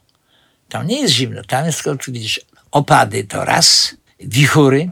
Także mgła też. No na przykład jedzie busik. Jedzie busik i ogłasza, że meczu nie będzie, bo samolot z Westmanejem, gdzie jest słynny wulkan, nie wystartował. Pół godziny później ten sam busik jedzie i mecz się odbędzie, bo już są w powietrzu. Prawda? Cudownie. Mało. Ty jako prezes klubu, ty możesz nie przyjść na mecz pierwszej drużyny, ale na mecz juniorów będziesz, bo to są żony, mężowie tych dzieci, które grają. Tam jest jak napisane, tak jak u nas, szanuj zieleń, no i kto ją szanuje? Nikt! Tak tworzą ścieżki nowe przecież ludzie. Tam nie ma, żeby ktoś wszedł na trawę, jest napis. Amerykańskie maszyny przyjeżdżają, bo trzeba rury tam wprowadzić. Odkłada ładnie maszyna jedną, drugą, trzecią i tak dalej, a potem ta sama maszyna przychodzi i to wszystko wraca na te rury. Dlatego tam jest duża dbałość. Podkreślmy kraj też, drogi, ryby. Podkreślmy, że tam właściwie prawie nie ma trawa, jeśli już jest ona. No, odbudowanie takiej zniszczonej trawy zajęłoby kilkadziesiąt lat, podobnie jest na Wyspach Owczych, stąd wiem, że dlatego tak się dba. Tak, w ogóle są bardzo, że tak powiem, w sumie życzliwi. Dziecko jest wszystkim. U mnie, pamiętam, mój młodszy syn przyjechał jako prezes, wiceprezesem, tam w domu, ja mieszkam na Staragerdii H32. Gdzie, przepraszam? Staragerdii, ulica Staragerdii 32. W Reykjaviku? Tak, no nie, słuchaj. Dzisiaj jak wejdziesz do samolotu w Polsce, będziesz napisane, że Rej, ale nie wylądujesz w Reykjaviku. W Keflaviku. A dlaczego? Keflavik, niestety, żołnierze amerykańscy mieli w czwartek wychodne i zgwałcili dziewczynę. I kazała im się, to piękna kobieta, była dyrektor teatru, wynosić Amerykanom. Amerykanie nie mogą stamtąd wyjść. No i się zobowiązali, zbudowali odrębne miasto Keflavik. Mają również drużynę piłkarską. Tam ja sam lądowałem już na tym lotnisku, gdzie jest żwir, teraz pewno już jest beton, gdzie bez żadnej twojej zgody masz amfas, obydwa profile, zrobione zdjęcia bez żadnej twojej wiedzy, bo musisz odebrać bagaże, tak są rozmieszczone kamery, to jest baza natowska. Gdzie była słynna rozmowa w okresie bardzo zimnej wojny? Reagan, prawda? Gorbaczow. W Reykjaviku, na neutralnym terenie. I teraz, jak weźli Amerykanie... Naturalny lotniskowiec, tak o nim mówią Amerykanie. Naturalny lotniskowiec, transportowiec, wszystkie remonty w połowie drogi między innymi Europą, prawda, Ameryką, no i Rosją, i te wszystkie potem, co szły transporty na Rosję. I między innymi to był ten też bardzo ważny, nie języczek, tylko język uwagi w tej II wojnie światowej. A pański ulubiony region w Islandii, turystycznie? Nie, nigdzie nie byłem, bo ja cały czas praca. No gejzery są zawsze, bo kupowałeś taki specjalny płyn, wlewałeś i to od razu wybuchało. Tak. A ciepłe źródła są też już w samym Reykjaviku, te baseny też słynne, prawda? Nie, no tam się człowiek kąpie w basenie, tam jest zawsze ta woda fajnie gorąca. Zresztą słynny tam kolega mój młodszy, bo kiedyś sam go sprowadziłem do piłki ręcznej, późniejszy ten reprezentacji Polski w piłkę ręczną, Bogdan Kowalczyk, to dziwię się, nie korzystają z jego komentarza. On zdobył 6. miejsce na Igrzyskach Olimpijskich w amatorskim kraju właśnie do piłki ręcznej, tym, że starszy Bogdan Kloł, ale świetny był trenerem. Kloł? Tak, to był bramkarz. A Kazimierz Kucjak. Warszawian. I był dobrym reżyserem. Wybitnym, a Kloł najpiękniej na świecie. Ja błagałem, panie Kazimierzu, proszę kląć, ile się da. W każdym razie chcę ci powiedzieć, że Bogdan tam zrobił naprawdę świetny wynik. On prowadził zespół Wikinguru, półfinał Ligi Mistrzów w piłkę ręczną, bo to był sport numer 1, dopóki nie przyszło 2, prawda, Szwedów, gdzie oni prowadzili do drużyny i wyprowadzili. Tam opiekę mają zespoły, powiedzmy sobie, angielskie. Oni też pomagają tym klubom, powiedzmy sobie, islandzkim. A co pan jadł na Islandii? Rybki? Ryby. Przede wszystkim ryby. No baranina jest również. Baranina jest, bo tam są to olbrzymie połacie. Już pamiętam, kiedyś udzieliłem wywiadu, no i powiedziałem, że tak jak u nas na przykład jest Federacja Kolejarz, to Lech Poznań, prawda, bo słynny kolejarz i tak dalej. Tak. No i dziennikarz napisał, że no właśnie tam też z ojca na syna, bo jak jest, prawda, kolej, tam nie ma kolei przecież w ogóle. Ale tak to i co mu zrobisz? No i co mu zrobisz? Także wiesz. Czyli żadnych lodowców, schronisk, interioru nie, bo tam siadasz w awionetkę. Ja leciałem nawet 2 awionetkami. A to nie jeździliście autobusami? Też, ale awionetka, bo to najszybszy środek transportu. A mają świetnych pilotów. To są w ogóle, że tak powiem, linie, bezwypadkowe. Ja na przykład pamiętam jak dzisiaj, kiedy myśmy wsiedli do awionetki, to jeszcze moi zawodnicy siedzieli na dole, jak my w górze, no ale widocznie poprosili pilota, polecieli potem niskim pułapem i oni wylądowali przed nami, także oni nas witali potem na lotnisku. Okay. Jedyna katastrofa, która się wydarzyła na Wyspach Owczych, na Wyspie Miczys, to akurat był Iceland Air, więc jednak jakieś tam wypadki się Grecja, bardzo zdarza. Ciekawy kraj, kochający Polaków. Ale właśnie chciałem o Grecji, bo pan ma taką jakąś umiejętność, panie Andrzeju, piękną zresztą umiejętność, nie wiem, gada pan z aktorem, gada pan z tym, z tamtym, wszystkich traktuje pan porówno, ale też i kulturowe przeskoki, bo Islandia, ja głównie oddawałem się urokom trekkingu, ale poznałem paru Islandczyków, twardo, surowo, rodzinnie, tak jak Farerzy, nie? To jest takie inne miejsce. Tak. Agresja odwrotnie. Odwrotnie, tak. No wiesz, Sprawa wielkie sukcesy, które pan osiągnął. Sprawa Szajnowicza. Tak, mnie się tam, powiedziałbym, powiodło, bo myślę... Kawala, jednak...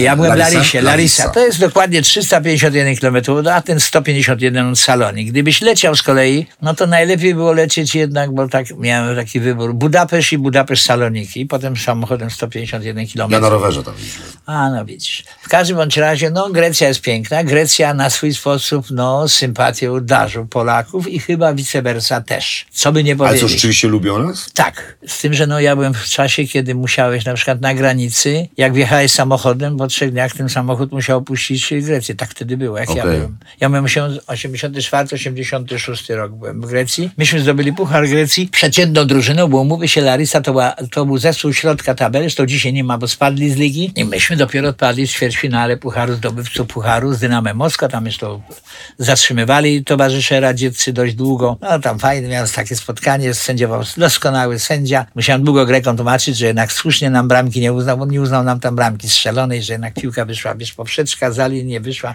nożyce przed siebie, kontratak i w polu karnym jesteśmy, a sędzia Valentine Scott sędziował Antkowi Piechniczkowi mecz Polska-Belgia w Chorzowie, notabene. Dobry, uczciwy, rzetelny sędzia. Podziękowałem mu potem po meczu. Mówię, widzi pan, dzięki takim sędziom jak pan, mówię, ta piłka ma szansę odżyć. Rzeczywiście miał pan rację.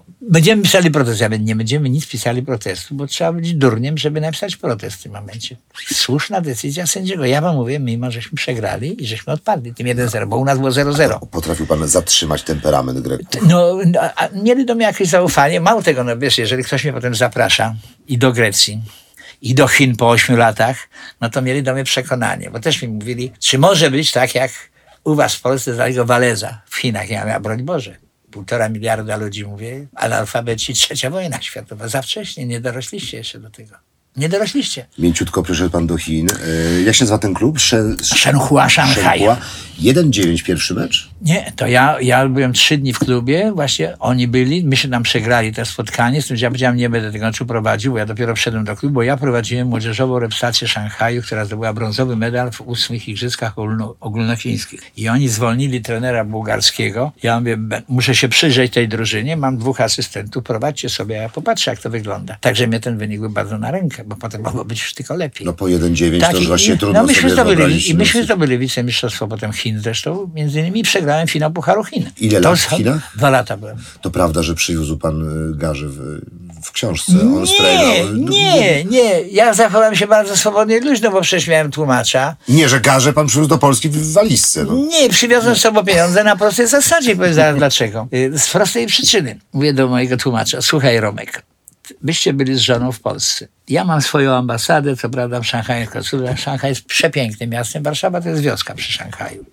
No taka jest prawda. Jak ja gram z drużynami, gdzie jedziemy, mój Romek? A mówię, takie małe miasto, 3,5 miliona ludzi. Przeżyłem to tak. No więc sam widzisz. I teraz tak, jak skończyłem, może zrobiłem źle, bo tam miałem propozycję, nawet między innymi byłem jednym z kandydatów do objęcia reprezentacji Chin i chyba trzeba było się zgodzić, to był błąd. Ale jedzenie bardzo dobre. No. Zamknięty ośrodek poza Szanghajem, także ja byłem odcięty, bo ja mieszkałem na obrzeżach Szanghaju, autostrady przepiękne, ale widzisz, jak przyjechała moja żona, ale jeszcze z Islandem miałem dobry numer, bo przecież to jest stan wojenny, kiedy moja żona dostała 60 sekund na rozmowę i wraca do Islandii i mówi, słuchaj, dostałam 60 sekund i ja wiem, musisz wyrazić zgodę na operację syna przepuklina, bo obydwoje rodzice. Ja mówię, wyrażam zgodę i wyrażam ubolewanie, żebyś mi przyjechała w czerwcu, bo ja nie wytłumaczę, że tutaj nie ma demokracji w tym kraju, a wszystkie rozmowy podskrywamy, zaraz ją wezwałem, dostała paszport. No tak, no, ja nie wytłumaczę, mówię ludziom. Stawało się o 6 rano czy coś i słuchało się radia, powiedzmy ze Szczecina,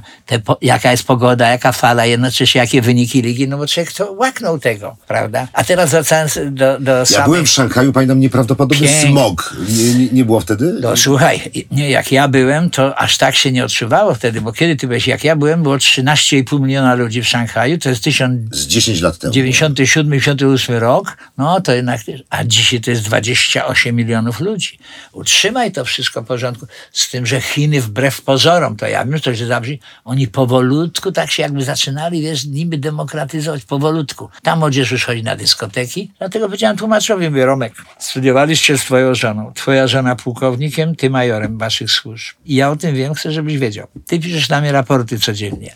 Chcę, żebyś dobrze zapamiętał. Ja tu przyjechałem uprawiać piłkę nożną jako taką z waszymi ludźmi. Jeżeli ocenili oni, że mam to robić między innymi ja, jest tu paru innych zagranicznych, to znaczy wy jeszcze tego robić nie umiecie, mimo żeście piłkę wynaleźli wy, nie Anglicy przecież. I chcę, żebyś o tym wiedział. Więc jeżeli będziesz pisał raporty, a mój konsulat czy moja ambasada mi prześle, że niestety napisałeś nieprawdę, to tego samego dnia ciebie nie będzie, bo ja wtedy idę i mówię, nie nadaje się, głąb i niełk.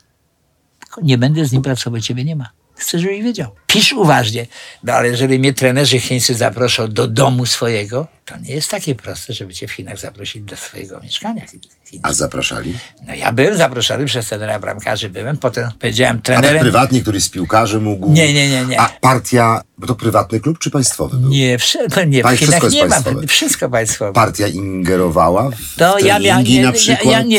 Nie. To, a mógł pan mówić to, co pan chciał? Cały czas mówię, dlatego mnie zaprosili po 9 latach i stąd powiedziałem, że nie może być tak jak u nas, bo że się na razie tego nie dorośli po prostu. No musicie zrozumieć, że macie jednak za duże zaległości. Tworzyliście kulturę, epoki Mingów, żeście mieli, no ale ludzie kochani, świat się zmienił, no przez zobaczenia się zmienia władzy. Mnie na przykład zaprosili na zebranie, tak na podsumowanie, było to zebranie chyba, no jakieś ich partyjne, no i jak pan się to czuje i tak dalej. Ja mówię, no ten pan mi nie odpowiada, mówię, bo on chciałby handlować zawodnikami, o zawodnikach, to ja będę decydował, kto przyjdzie, na pewno nie ten pan. A ponieważ to jest brat prezesa, więc no musimy się albo rozstać z tym panem, albo ze mną. Nie ma innych możliwości. No i niestety tego pana musieli zdjąć. Zdjęli go? Tak, a ja zostałem. A widzisz. I to też idzie w zawodników potem. To jest to, co mówiłem o trenerze. No to jest mocna informacja. Komunikacja i tak dalej. Także wiesz, no ale widzisz, no przegrałem finał Pucharu Chin, no więc niestety no nie zasłużyła ani nasza drużyna, ani ich na wygraną. Moim zdaniem powinien być remis, powinien być to rozstrzygnięte na karne. No ale dyskretnie sędziowie wymagają, bo oni powiedzieli na konferencji prasowej, coach, słuchaj, no ale miałeś dzisiaj trenera neutralnego z Korei Południowej. Ja mówię, on nie był neutralny, bo on wam sędziował 2 tygodnie temu mecz. Ja na tym meczu byłem w Pekinie, bo przecież obserwowałem waszą drużynę, więc nie mówcie mi o żadnej neutralności. Neutralny nie jest ani żadne państwo, tak jak i wy nie jesteście neutralni, Amerykanie, nikt nie jest neutralny. Gdzieś tam mamy zależności. Ale nazwijmy to tak, z tym, że nie wstyd jest przegrać. Mówię, nawet finał Pucharu Chin, jeżeli się walczy z jedną z najlepszych armii świata, czyli z armią chińską, bo Pekin to jest drużyna stworzona z armii chińskiej i to mi się strasznie podobało. Nie, ale to w ogóle piękna historia. No, piłka jest motęgą, to ci muszę powiedzieć, bo mój konsul, fajny, handlowy, bezpartyjny, to mówiłem potem premierowi Pawlakowi, co wy robiacie w tym kraju, to nie wiem, jak wróciłem. No i zapomniał o legitymacji swojej, a znał chiński. Co ty? Moja żona przyleciała, no i trzeba było wyjść. No mnie przepuścili, bo Andrzeina, ja się nazywałem tam AN_JIY, czyli Andrzej. Andrzej. Trener Andrzej. Tak. Coach. No i co z tego zdania? Nie puścili go, jestem go, legitymat nie miał. Ja mówię, to że no jest to mój tłumacz. No i go puścili. Przeszedł, tak? No tak. No. W każdym bądź razie chcę ci powiedzieć, że jeżeli chodzi o same Chiny, jestem zdumiony, bo zatrudniono wspaniałych naprawdę trenerów, jak Magath Felix, prawda, jak Pellegrini, no, teraz już wrócił, jak Cannavaro, który zrobił bardzo dobry wynik, który niedoceniany, on tutaj miał nawet, kandydował na trenera reprezentacji Polski w poprzedniej kadencji, prawda, z tego co wiem, że z nim rozmawiali, przynajmniej tak media podały, świetny środkowy obrońca, miał przeciętną drużynę, a zrobił z nią 3. miejsce. Potem go przenieśli do tej drużyny Guangzhou, mówię fonetycznie, i on tam w zasadzie też zrobił mistrzostwo i potem poszedł do reprezentacji i nagle zeznował z tej reprezentacji, chyba wrócił do Włoch. Wielu doskonałych trenerów, no mało tego, pracował Scolari, także tych trenerów, którzy w zasadzie tu w Europie nie pracowali albo przestali, za olbrzymie pieniądze, przecież Tevez, zawodników jaki mieli, Kaka, przychodzili wspaniali zawodnicy kończący karierę, bo chcieli na nich odbudować powiedzmy ten imidż i zobacz. Ten projekt do końca się nie udał. Mają pieniądze, nie udało się, nie zaistnieli mimo wszystko. Najważniejszy jest mecz jaki? Chiny-Japonia. To jest najważniejszy mecz dla Chińczyków. Naprawdę? Tak. Przecież Japonia okupowała Chiny przez długie lata też. A Tajwan? No, Tajwan... Znaczy oni uważają Tajwan za część swojego terytorium. Że to jest ich terytorium, tak. Nie wiem, czy taki mecz w ogóle mógłby się odbyć. Nie, chyba nie sądzę. Nie polecieliby do Tajpej na mecz, na pewno. Nie ma możliwości. Mało tego, przez za mojej kadencji, bo ja to obserwowałem w telewizji, 1 lipca 1997, tak, przejęto Hongkong. Ja to widziałem w telewizji, kochany. Żołnierze z bronią, lał deszcz, daszek i ta kropla tak spada, daszek na nos. Nie myśl, że ktoś Polak obetrze ręką, nie? Nie drgnie. Nie drgnie nawet, tak. No i oni obiecali wtedy, że to się nic nie zmieni, że tylko wracają po 100 latach. Parę lat dotrzymywali słowa. No. Jak zawsze, jak w każdej umowie. Jak w każdej umowie. Panie Andrzeju, dziś głos w sprawach reprezentacji najczęściej zabiera Lewandowski, czasem Szczęsny, no zazwyczaj oni, może Krychowiak, dopóki nie zaczął tego tak bardzo krytykować. Ale nie słyszałem jakichś wypowiedzi, dlaczego na przykład ten mecz tak się potoczył, to jest najważniejsza byłaby wypowiedź. Nie, tak to prawda, jakby tutaj się wycofał. No nie, bo to jest rzecz najważniejsza. Dlaczego? Nikt tego nie wie, niż oni sami, będąc tam na boisku. Co się stało, żeśmy nie byli w stanie powstrzymać? No nawet ostrzegają nas, strzelają nam bramkę i jeszcze prowadzimy 2-1, prawda? Ja takich wypowiedzi oczekuję. To w ogóle były dla mnie dwa szczególne mecze, bo na Wyspach Owczych spędzałem parę tygodni w te wakacje, a z kolei w Albanii, z Albanią jestem związany, mam tam nieruchomości i spędzam dużo czasu w tym kraju. 7 to jest bardzo silna drużyna. Dokładnie to chciałem powiedzieć. Bardzo mocna drużyna. Atmosfera w Tiranie jest taka, że naprawdę niewiele osób może to wytrzymać. Jak na Enfield prawie, że w Liverpoolu. O tym też się kompletnie nie mówiło. Chciałem o tym zabieraniu głosu, że teraz Lewandowski jest takim troszeczkę rzecznikiem prasowym piłkarzy. W fańskiej reprezentacji lata 89-93 Roman Kosecki, Warzychowie, Robert Krzysztof, Warzycha, Jacek Ziober, Ryszard Tarasiewicz, Jan Urban, Furtok, Wdowczyk czy Dziekanowski. Kto tam rządził szatni? Kto był najbardziej hardy? Kto był taki charakterny? Nie. Wesoli byli ludzie. No Janek, wspaniały charakter, zresztą Urban, świetny piłkarz. No, jaki piłkarz był taki, który ktoś z nich do dobra przychodził? Trenerze rozmawialiśmy z chłopakami. To jest zawsze rada drużyny, to zawsze jest, no bo tych, co prowadziłem, powiedzmy sobie, w Legii, jako były trener Legii, no to miałem z nimi, powiedzmy sobie, lepszy kontakt. Ale nigdy się nie warunkowało, że ja brałem zawodnika, bo grał ze mną w Legii. Nie. Na przykład grali inni zawodnicy, na przykład grał Nawrocki, co będzie z Wisły Kraków. Bardzo ważny spotkaniach. Tak. Bardzo ważny zawodnik.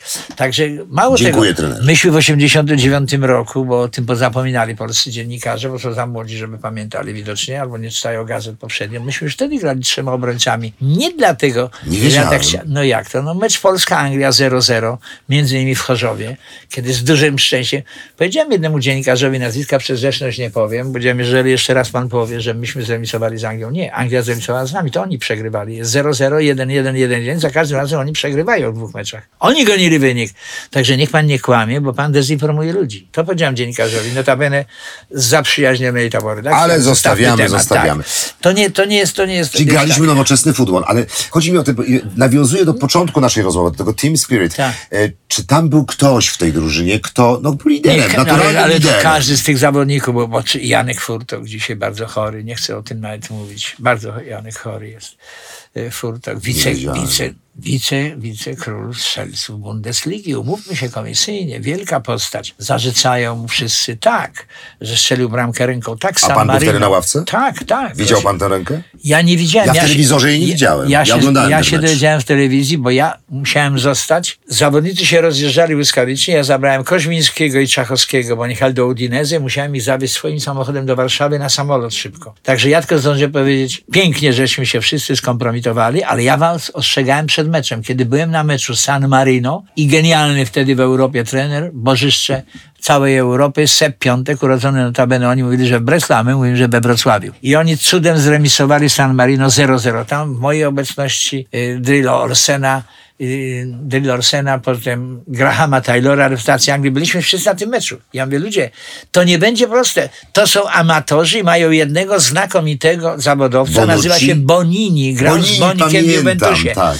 i zobaczcie, co się stało. I cudem żeśmy wygrali. Rzeczywiście, jak widziałem w telewizji, że miał rękę tak przy głowie i ją klepnął. No ale jego się krytykuje, a Maradona się chwali za Mistrzostwa Świata i no 86. No nie tylko, jeżeli tak, to przypomnę ostatnio, bo oglądałem siatkówkę, jakoś nie widzę. Sport o wybitnej inteligencji, jaką są wszyscy studenci studiów wyższych, bo oni grają w siatkówkę przeważnie, umówmy się, to samo jest z koszykówką. Piłka była, jest i będzie sportem plebejskim, aczkolwiek to się zmieniło. Ci piłkarze zaczynają się uczyć, mają języki i tak dalej, ale na litość boską. Jakoś się nikt nie przyznaje, że było po palcach i trzeba szukać jednak sokolego oka. Czasem się przyznają, bo ta klasyfikacja fair play też ma znaczenie. Tak. I tylko dlatego się przyznają, że będzie to dodatkowe coś do wzięcia. Więc znowu wracamy do pieniędzy, do nagrody i tak dalej.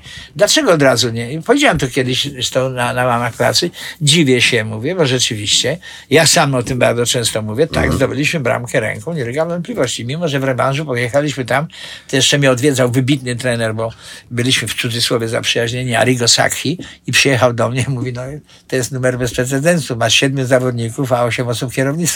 Bo jeszcze inni nie dojechali, jak grałem San Marino, poważnie. Takie życie. Ale dobrze, ale zostawiając jeszcze Janka, pana Jana Furtoka, ale wszyscy, a to były największe kłopoty? Dziekanowski? Nie, Dziekanowski, no ja przynajmniej nie miałem w klubie jakichś specjalnych kłopotów z Dziekanoski. Bo czasem genialni, na przykład aktorzy, bywa, że się spóźniają na plan, mają problem z używkami, no bo, ale ludzie im to wybaczają, bo są genialni. Nie, no tak, ale słuchaj, no miałem... A są też grzeczni piłkarze, punktualni. Rywalizacja między nimi. Ty zobacz, no pamiętasz ten słynny mecz, kiedy graliśmy mecz z Holandią, ulewa w Polsce, oberwanie chmury. Aha. Ja proszę trenera Dicka Adwokata, bo on zastąpił już, bo jak wyrzucili Ben Hakera, prowadził pierwszy mecz towarzyski ze mną, mi się dziwili, dlaczego ja pojechałem grać z Holandią. Leczymy się, od lepszych się musimy uczyć.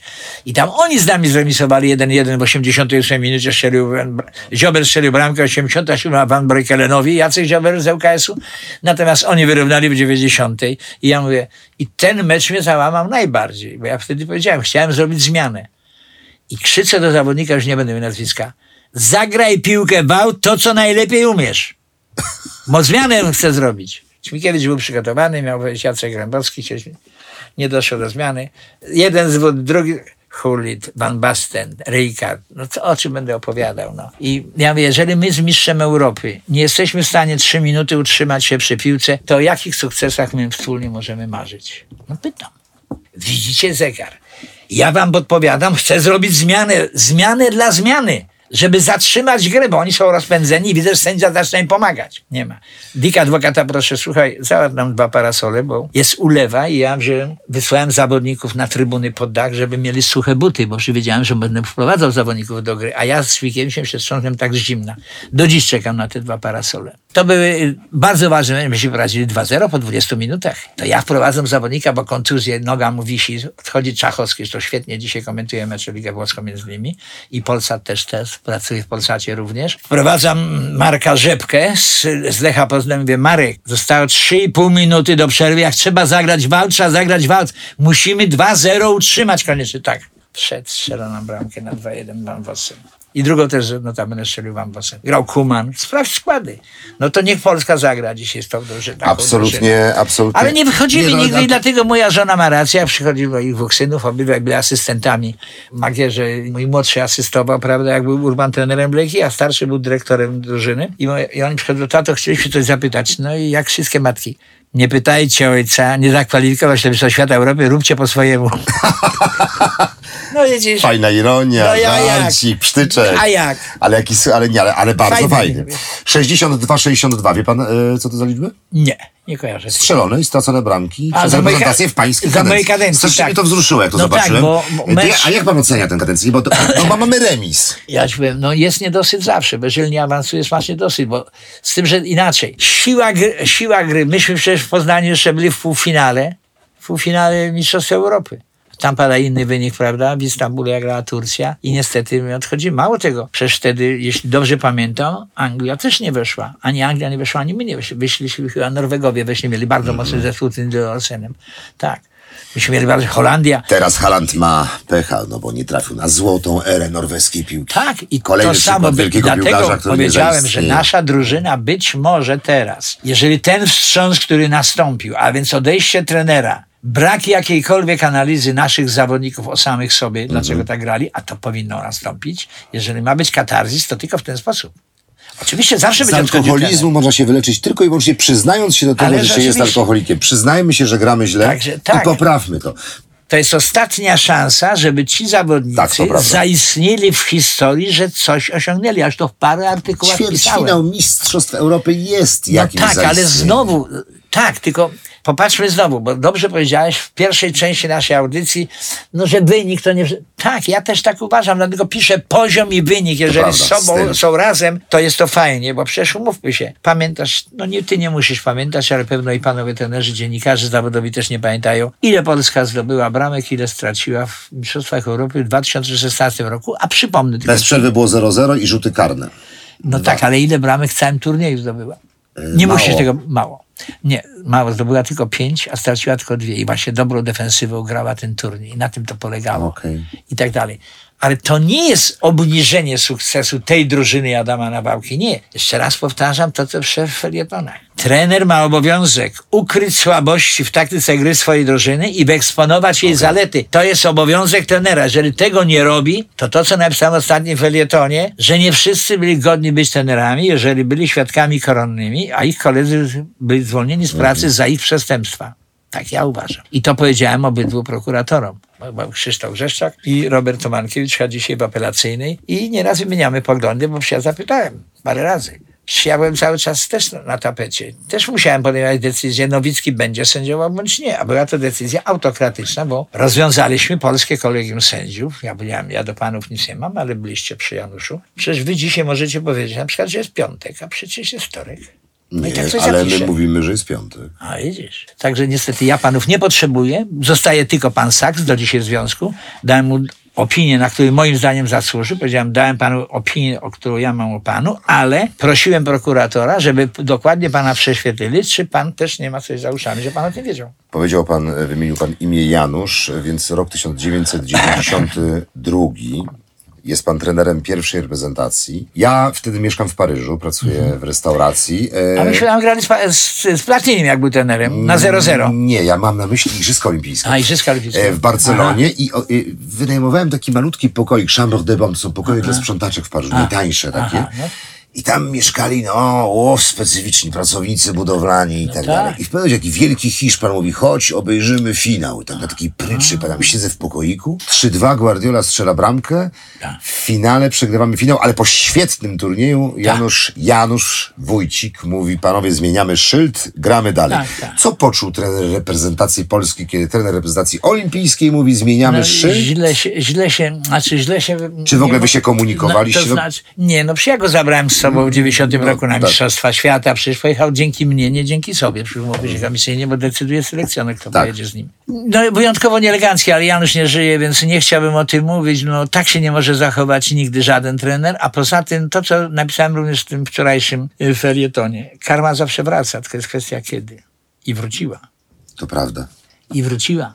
Widzisz, nie ma nigdy, szczególnie w tym zawodzie, który naprawdę uczy pokory, bez względu na to, każdy trener musi zobaczyć, co zrobił. Na ile wychował jeszcze, bo to nie jest tylko sprawa samego warsztatu szkoleniowego, to jest również sprawa pedagogiki, wychowania, pouczenia zawodnika.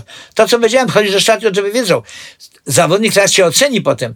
Zobacz, wszyscy piszą książki. Wiele osób naprawdę musi bardzo obawiać, co paru zawodników po skończeniu kariery napisze. Bo oni też w tym uczestniczyli niektórzy. Ale karma zawsze wraca, to jest dobre określenie. Karma wraca. Ja w ogóle Guardioli dziękuję, bo ten Hiszpan by mnie zabił, gdybyśmy wygrali. To było nieeleganckie, ale życie potwierdziło, że ci zawodnicy później poza... U mnie grało na stałe 4 zawodników. Andrzej Juskowiak, Wojtek Kowalczyk. Na prawej obronie strzelił bramkę z Anglią Adamczuk, dzisiejszy wiceprezes szkoleniowy, prawda, Pogoni Szczecin. Marek Koźmiński, piękna postać jako piłkarz, jako człowiek. Jurek Brzęczyk, który grał specyficzną rolę zawodnika organizującego grę, takiego libero drugiej linii, jak potrzebowałem, bo myśmy też grali układem 1-1 w napadzie, prawda, jeżeli chodzi o Holandian, przeciwko Kumanowi, Van Bastenowi, bo w pierwszym meczu bronił Van Broekelem towarzyskim, a tym bronił czarnoskóry, nic do niego nie ma, Męco i Musmolarka wpuszczałem przecież do gry, powiedziałem, będziesz mi potrzebny około 65 minuty gry. On mi, pan Michał, tego wstydu nie zrobi, ja mam 4 lat.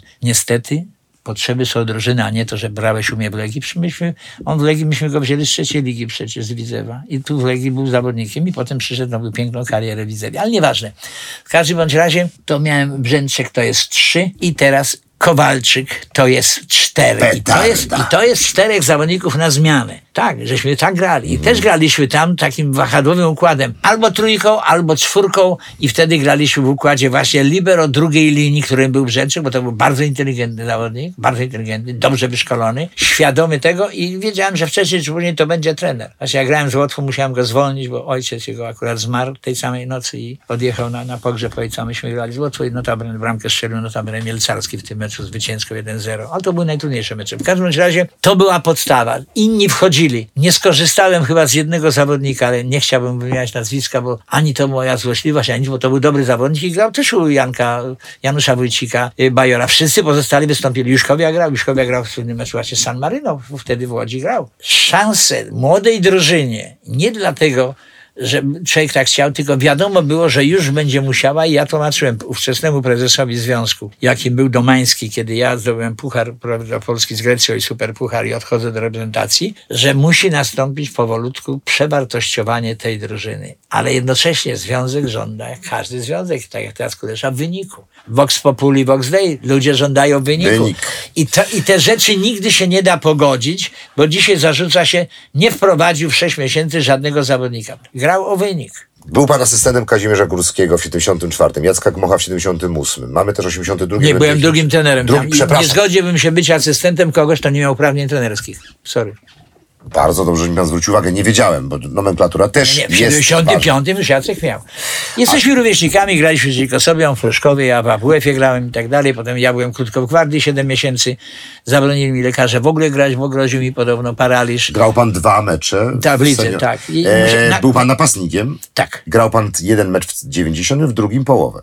Tak. Czy miał pan jakąś bramkową akcję? Bo wiem, że miałem w Warszawie, kiedy... Proszę to skomentować ten temat. Ta akcja mnie interesuje. Górski przyjechał do mnie. Nie, ale miał pan jako piłkarz, czy miał pan... Jako piłkarz, tak. Proszę przyjechał Górski do mnie, ja się pożegnałem się z Gwardią, bo ja byłem 7 miesięcy w Gwardii, 15 luty chyba, 64, 15 września mniej więcej, ale rozwiązałem stosunek, kiedy mi zabroniono grać, wróciłem na AWF z powrotem i byłem na centralnym obozie. I Górski przyjechał i słuchaj, chcę, żebyś mi pomógł, mam trochę kontuzji, a tu gramy turniej, mówi 1 września, mówi, gramy turniej, Dynamo Berlin, Gwardia Warszawa, Dynamo Tbilisi. Ja mówię, z Niemcami gracie? Mówię, wybuch wojny światowej, a wy gracie mecze? Ta idiota jakiś ten turniej wymyślił. Kto takie turnieje gra?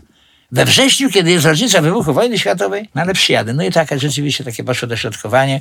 Był wybór. Albo wejdę, będę strzelę bramkę z szczupakiem, ale jak mi łeb przetrąci, a odchodzę dlatego, że miałem, prawda, kłopoty zdrowotne, że groził mi paraliż, no i nie zrobiłem tego szczupaka i przeleciała, nie strzeliłem tej bramki. Jest taka kariera bez gola, tak, nie? Tak, to jest ułamek sekund. No jednocześnie grałem w reprezentacji Polski i w Młodzieżowej Narodowej w piłkę ręczną.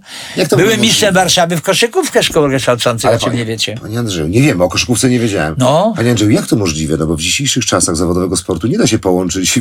Nie wyobrażam sobie Michała Jureckiego, czy Bartosza Jureckiego, czy nie wiem, Bogdana Wentę, który jest napastnikiem w piłce nożnej i nie wiem, obrotowym w piłce nożnej, a tak, obrotowym w ręcznej. No jak pan to godził?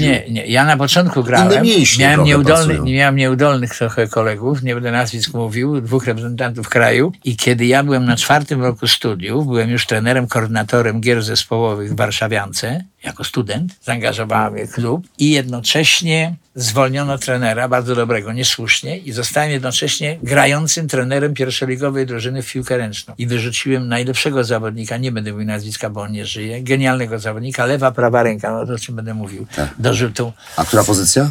No, rozgrywający strzelec, z tym, że miał jedną wadę. Był doskonały w ofensywie, kończył AWF przede mną, bo jak ja byłem na studiach, to on już skończył i powiedziałem mu, albo źle się zachował. Zawodnik młodziutki od nas na meczu ligowym szedł na atak i jest ten ruch właśnie do odbioru piłki, żeby przerzucił, bo tu jest bramka. I on ze złości, że on za późno to zrobił, uderzył go piłką w głowę. Więc mówię mu, albo przeprosisz zawodnika, albo nie musisz u nas grać. Jesteś najlepszym zawodnikiem w Polsce. Nie. Ja mówię, ale żegnamy się, nie przyjeżdżasz więcej na mecze, bo on nawet na mnie trenował. To był zawodnik klasą samą dla siebie. On zmarł niedawno w Niemczech. W każdym bądź razie, potem jego piękna żona, zresztą też płotkarka, lekarzetka Sonia, przyjechałem na mecz ligowy i mówi, Andrzej, wiesz, mówi, Janek jest nauczycielem w szkole, ja jestem, on to strasznie przeżył. Ja mówię, ale wiesz, co zrobił twój mąż? To jest nauczyciel, pedagog.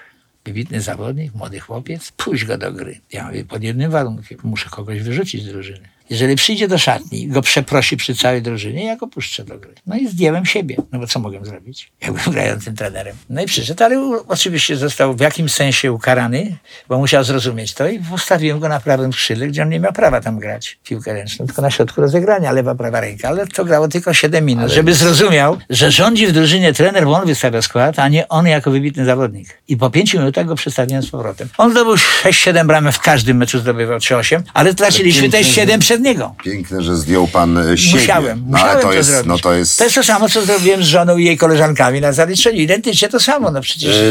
Mówiliśmy o tym przed początkiem naszej rozmowy i ci z was, którzy nie wiedzą, trener Strejlau był pedagogiem. Starałem się być dobry, tak mnie uczono. Którym musiał oblać swoją przyszłą małżonkę. No bo całą jej grupę. I całą jej grupę, bo gdyby tego nie zrobił, to by powiedzieli, że po znajomości, tak? A na prostej zasadzie, bo ja wyszedłem z tego, mnie się wydawało brudną ręką, bo już wiedziałem, że jakie pytanie bym nie zadał i tak będzie interpretowane. Więc siedziały 4 panie, powiedziałem, pani zadaje pytanie pani, pani zadaje pytanie pani, a pani zadaje pytanie pani. No to co one wyrabiały, to nie wiem, czy ja bym sam na te pytania odpowiedział.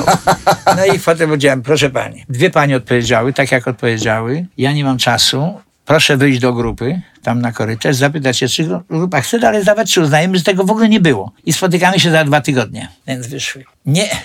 Chcemy jednak zdawać za 2 tygodnie. I wyszły. No to się moja żona wyprowadziła, już nie była żoną, do akademika z powrotem spać, bo obrażona przecież. Tak? A pewno. No i za 2 tygodnie, wiesz co się stało? Przeszły za 2 tygodnie, proszę indeksy. I wpisałem w tym zaliczenie. To myśmy się tyle uczyły, ja my przecież wiedziałem, się przygotujecie, to strata czasu. Macie zaliczone. Jak trener, wszystko tak. Tu rozegrane. Tutaj... Nie, no więc widzisz, ale tak się, słuchaj, ja współpracowałem z Michniewiczem, z Jankiem Tomaszewskim. Potem Janek wyjechał do Emiratów Arabskich, jego zmienił Józio Młynarczyk. Myśmy mieli naprawdę przynajmniej zorganizowane dobrze, bo wszystkie płachty, jakie są, a więc stałe fragmenty gry w obronie, w zależności od miejsca położenia piłki, wszystkie zabierał Ćmikiewicz. Potem po meczu nie miały prawa dostać szatni. Stałe fragmenty gry w ofensywie, kiedy my mamy piłkę, to samo zabierał Ćmikiewicz. W zależności od tego, czy sektor centralny, czy z lewego skrzydła, czy z prawego, kto gdzie stoi, gdzie jak. Mówić o taktyce, wszyscy diagonalnie. Tak, podanie diagonalne. Oczywiście, cały czas zwracam uwagę bo i ciągle się denerwuję. Nawet dzwoniłem do jednego z fajnych młodych chłopaków, notabene bardzo zdolnych z Krakowa. Powiedziałem, słuchaj, mam do ciebie prośbę. Przestań mówić, że przenieśli ciężar gry. Gra nie ma ciężaru, piłka ma ciężar. A krótki, długi słupek z mnóstwo. No nie, krótki, długi, kochany. No, bliższy i dalszy. Ludzie, no. Ciężar gry jest dobry. Ale powiedziałem, panowie, szkolcie dziennikarzy, którzy tak się powiadają, albo ich odsuńcie na 2 tygodnie. Nie ma szkoleń. Nie ma. Albo ktoś ma taki wrodzony talent, improwizację, ale generalnie komentatorem może zostać. A wiesz, co mnie najbardziej denerwuje w tej chwili? Nie ma już karty ekranowej, nie ma. Bo ja znam tych ludzi. Oni wszystko wiedzą, ci nasi dziennikarze. Poza tym, czego nie wiedzą. Ale wszystko wiedzą. Ja się dziwię, gdyby oni byli trenerami, ja się dziwię. Bardzo dobry felieton napisał ostatnio Kosowski. Rozsądny, mądry. Wspominał pan i trochę pod prąd. Tak? Ale Kosa zawsze był pod prąd. On się nie podlizywał. I to dobrze. Bardzo dobrze. Słuchaj, dzięki temu był tak wspaniały piłkarzem. Różnica zdań naprawdę tworzy postęp. I to, co powiedziałem, ty jako aktor wiesz, że gdzieś tam w tej scenie można, bo przepraszam, inaczej się uśmiechnąć. I ty to możesz dobrać na następnym spotkaniu i pewno to zrobisz. Muszę jeszcze zapytać o Kazimierza Górskiego. Czy mogliśmy zostać wtedy mistrzami świata w 74? Dziś już sobie nie wyobrażam takiej sytuacji. Tak. Byliśmy tak blisko. I chyba nawet, czy nie bardziej w 78 też, nie?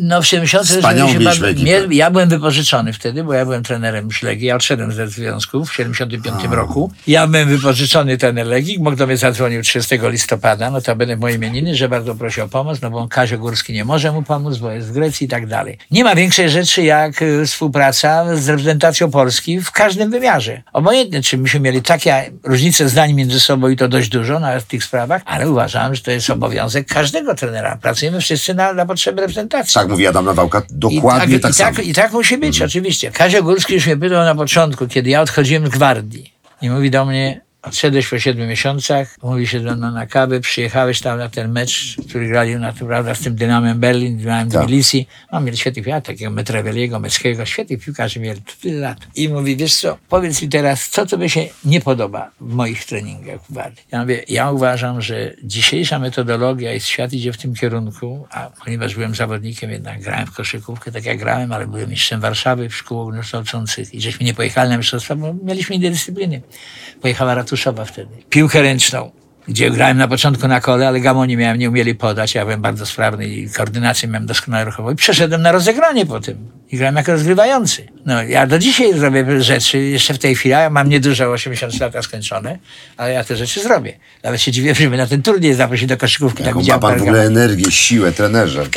Bo jak rozmawiam z inteligentnymi ludźmi, uczniami, wiem, z kim się umawiam, to inaczej człowiek reaguje, a tak człowiek jest coraz bardziej, że tak powiem, skłonny i tak bardziej refleksyjny, co ci ludzie piszą, co ci ludzie mówią. Smutno jest dlaczego czasem, oni ten... Tak, o tym mówię. Górski, ja powiedziałem, zmieniłbym jedną rzecz. Ja nigdy, mówię nawet potem, jak byłem trenerem Legii, nie biegałem w górach nigdy. Rembertów, Akademia Sztabu Generalnego, 3 treningi dziennie. Ostatni trening sprawki techniczne dla każdego, kto odczuwa potrzebę, że musi poprawić technikę. A chciał wprowadzić góry?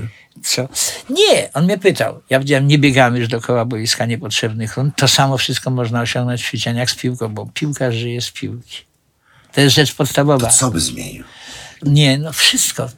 To samo, co masz wybiegać dookoła. Te nie, ale tam w kontekście tego złota, bo jest mecz na wodzie. Nie, wszyscy wiemy. Tam nie było, ja uważam, że nie było szans i uzasadnię zaraz dlaczego. Ja o tym mówiłem. No ja ci powiem w ten sposób, no może nie powinienem, ale muszę, bo to są, mówimy o faktach w tej chwili, a nie o samej, prawda, polskości i szansy. Mieliśmy na pewno różne bardzo dobrą. Natomiast, jeżeli grasz mecz decydujący z Republiką Federalną Niemiec, wychodzimy... Kazio Górski na ławkę, my z Gmochem na rozgrzewkę z Jackiem. Prowadzimy, prawda, oni się rozgrzewają. Nagle zbierają się ciemne chmury, bo było słońce, byłem w krótkim rękawku. Nagle zbierają się ciemne chmury i nagle jest dopiero ta ulewa. Nie mieli jeszcze takich możliwości nawet Niemcy. Drenażu nie było takiego, tak. I drenażu też, mimo robili co mogli, mało tego. Jest oberwanie chmury, my schodzimy. 2 razy żeśmy wychodzili, czy mecz zacznie, czy nie, z powrotem wracaliśmy do tego tunelu. Pełny stadion? Tak, ludzie kochają piłkę, no a Niemcy szczególnie. Nie po to organizowali oni turniej, żeby nie być mistrzem to raz. Jeżeli, ja to powiedziałem publicznie potem w mediach, może niepotrzebnie, bo wiesz, ambasada to jest tak zwany biały wywiad. Wszystko się słucha na okrągło. Tak. Teraz też siedzą ludzie ze wszystkich ambasad i słuchają telewizji. To jest ich przy obowiązek. Jeżeli dostajemy sędziego niemieckojęzycznego Austriaka Linemajera, no to jest granda w biały dzień, ja to powiedziałem. Byli Anglicy, Brazylijczycy, Argentyńczycy, Francuzi. Nie można dać sędziego naprawdę neutralnego, ale zapomnieli, że część naszych zawodników włada biegle językiem niemieckim i słyszy te rozmowy, co się dzieje na boisku. Ten mecz był nie do uratowania, a tam rzeczywiście, no, mieliśmy poza tym pecha. Nie mógł grać rzeczywiście Szarma, który był w tej pogodzie szczególnie, bo w ogóle był świetnym zawodnikiem, idealny. Właśnie długie podania do walki w powietrzu głową tam nie miał. Jeden tam, powiedzmy, Schwarzenbeck, który był do czarnej roboty, bo przecież rządził wszystkim Beckenbauer. On przez 3 razy tylko minął linię środkową boiska w tym meczu, jeśli ja pamiętam. Ja sam pisałem artykuł, kto to jest libero. Część historyczną pisali świetnej pamięci, wspaniali dziennikarze. Ich kłaniam im się późno po śmierci Jurek Lechowski i pan Mieczysław Szynkowak, tu mieszkał parę ulic dalej ode mnie, a ja pisałem część merytoryczną, kto to jest libero, na przykładach właśnie Beckenbauera. To przegrał kiedyś pomoc, a dopiero potem grał jako zawodnik ostatni tej drugiej linii i rzeczywiście był bardzo błyskotliwy w grze. On pierwszy, on nie patrzył na piłkę, miał tak piłkowaną, on patrzył przed siebie. Jak zacząć akcję, gdzie podać, a dzisiaj widzisz, łeb z tyłu, przecież my dalej gramy prowadzoną piłkę. U nas się piłkę prowadzi, czy to jest liga, czy to prowadzi. Ale to był taki mecz, gdzie liczyła, to były wrzutki, a przede wszystkim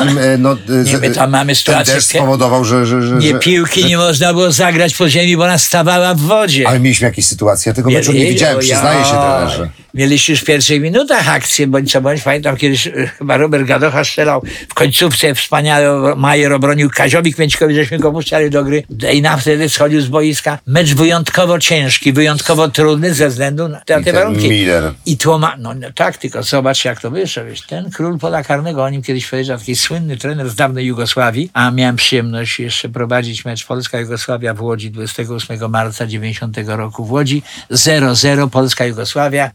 Najlepsza, powiedzmy sobie, generacja, nazywaliśmy wszyscy do Jugosławii i to jest słuszne, że to jest, jak to ci powiedzieć, Ja pamiętam Stojkowicza, ja pamiętam, to zawsze fantastyczna technika. Ale jaki, no przegląd pola. I on grał w tym meczu, ten Stojkowicz właśnie w Łodzi.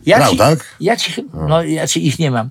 Jak się spotkamy następnym razem, jak dożyję, to ja ci podaruję folder z tego meczu, gdzie jest ta moja reprezentacja i tu na górze jest taki, będzie patrzył, napisane 28-03, 90 rok, Łódź, Polska, Jugosławia. I tam ci życzę, żebyś był dalej zdrowy, żebyś się dobrze rodzina układała, bo to jest najważniejsze. Reszta to rzeczy ważne, o których mówimy, nawet bardzo ważne. Tym ludzie żyją, a jednocześnie zawsze, nadzieja zawsze umiera ostatnia. To jest takie wyszwanie. A tam umarła nadzieja w trakcie tego meczu? Nie, myśmy walczyli do końca, ale myśmy zdawali sobie sprawę, że w tym momencie, kiedy poszła taka ładna akcja zawiązana przez nich, chciał piłkę wybić Antek Szymanowski i on ją czubkiem buta strącił. Nie do obrony uderzenie tego widera na prawy dolny róg. Tam mieliśmy pakę nieprawdopodobną, nie? No, to była silna drużyna. Adaś Nawałka już się pojawił, prawda? No, on tam był, ja nie chcę skłamać, ale chyba Adaś kandydował, nawet czy nie był w 11 tego turnieju, on grał bardzo dobrze. Adaś, podobnie jak Janek Furtok, był chyba moim zdaniem zbyt wyeksploatowany przez ilość meczów, reprezentacje juniorskie, młodzieżowe, narodowa. Zmęczeni. Bardzo dobry zawodnik. Adaś, bardzo dobry zawodnik. On zawsze to był taki, powiedziałbym, pod linijkę. Dobrze przygotowany psychologicznie, zawsze przygotowany do każdego meczu i chyba to mu potem... To oni zapowiadali, że będzie deszcz, ale nie przejdzie. A to deszczyk pada? No nie, oni zapowiadali. Deszcz ma być po 11, więc to się zgadza. Jest 11:20, oczywiście. W każdym bądź razie chcę ci powiedzieć, że uważam, że to był mecz nie do wygrania. A to był 74, ja pytam o 78. A 74, no to tam był Szen, Derwal wtedy, Widemajer, trenerzy. Natomiast tutaj w 78 to była bardzo silna grupa. Nie chcę oskarżać nikogo, bo tam była też korupcja na 100%. Nawet, no to umówmy się, no, nawet ta grupa, że tak powiem, no nasza, w której żeśmy grali przecież. No, gramy jednak z Brazylią, prawda? Gramy jednak z Argentyną, no potentaci światowi. Znowu z gospodarzem. Jednak zdobywamy piąte ex aequo, 8 miejsce, gdyby tak liczyć na tychże mistrzostwach, no to byśmy dzisiaj wzięli z pocałowaniem rękę. Jest parę meczów spokojnie nieszczęśliwych, no dramatyczny mecz rzeczywiście, ten niestrzelony karny świętej pamięci Kazia Dejny z Argentyną, kiedy on w zasadzie jest bardziej podanie do środka filozowi niż strzał i tak dalej. A Kuba Błaszczykowski w 2016 niestrzelony karny, 82 Boniek nie mogący zagrać w półfinale z Włochami, Rosji, dwie bramki. No, tych historii jest mnóstwo. Tak, i mało tego, i inne interpretacji do tego, rozmaitych. A Honduras, Salwador, wojna futbolowa, Kapuściński i tak dalej. Sam komentowałem z Iwańskim mecz, kiedy grała Republika Federalna Niemiec, nie, już grali Niemcy, grali właśnie z Senegalem. I mówimy obydwaj, no mamy nadzieję, że ogląda ten mecz w tej chwili nasza reprezentacja Polski, bo to będzie bardzo trudny przeciwnik Senegal tak. I za chwileczkę panowie ruszą na boisku. Tu trzeba chłonąć teraz ten mecz i wszystko sobie zapisywać, utrwalać. No i dostali w czapę, jak widzisz. Panie Andrzeju, zostało kilka minut. Gorzej było i chwalili, dobrze wiem. Moglibyśmy spokojnie zrobić jeszcze drugą rozmowę. Może zrobimy, jeżeli będziesz miał czas, ochotę, ale masz tylu ludzi jeszcze, których powinieneś naprawdę uhonorować. Ale i o wojnie, i o okupacji. No, o, ważna rzecz. Nie dalej jest mieszkanie Feliksa Sztama, róg Schregera. O Schregera tutaj jest blisko?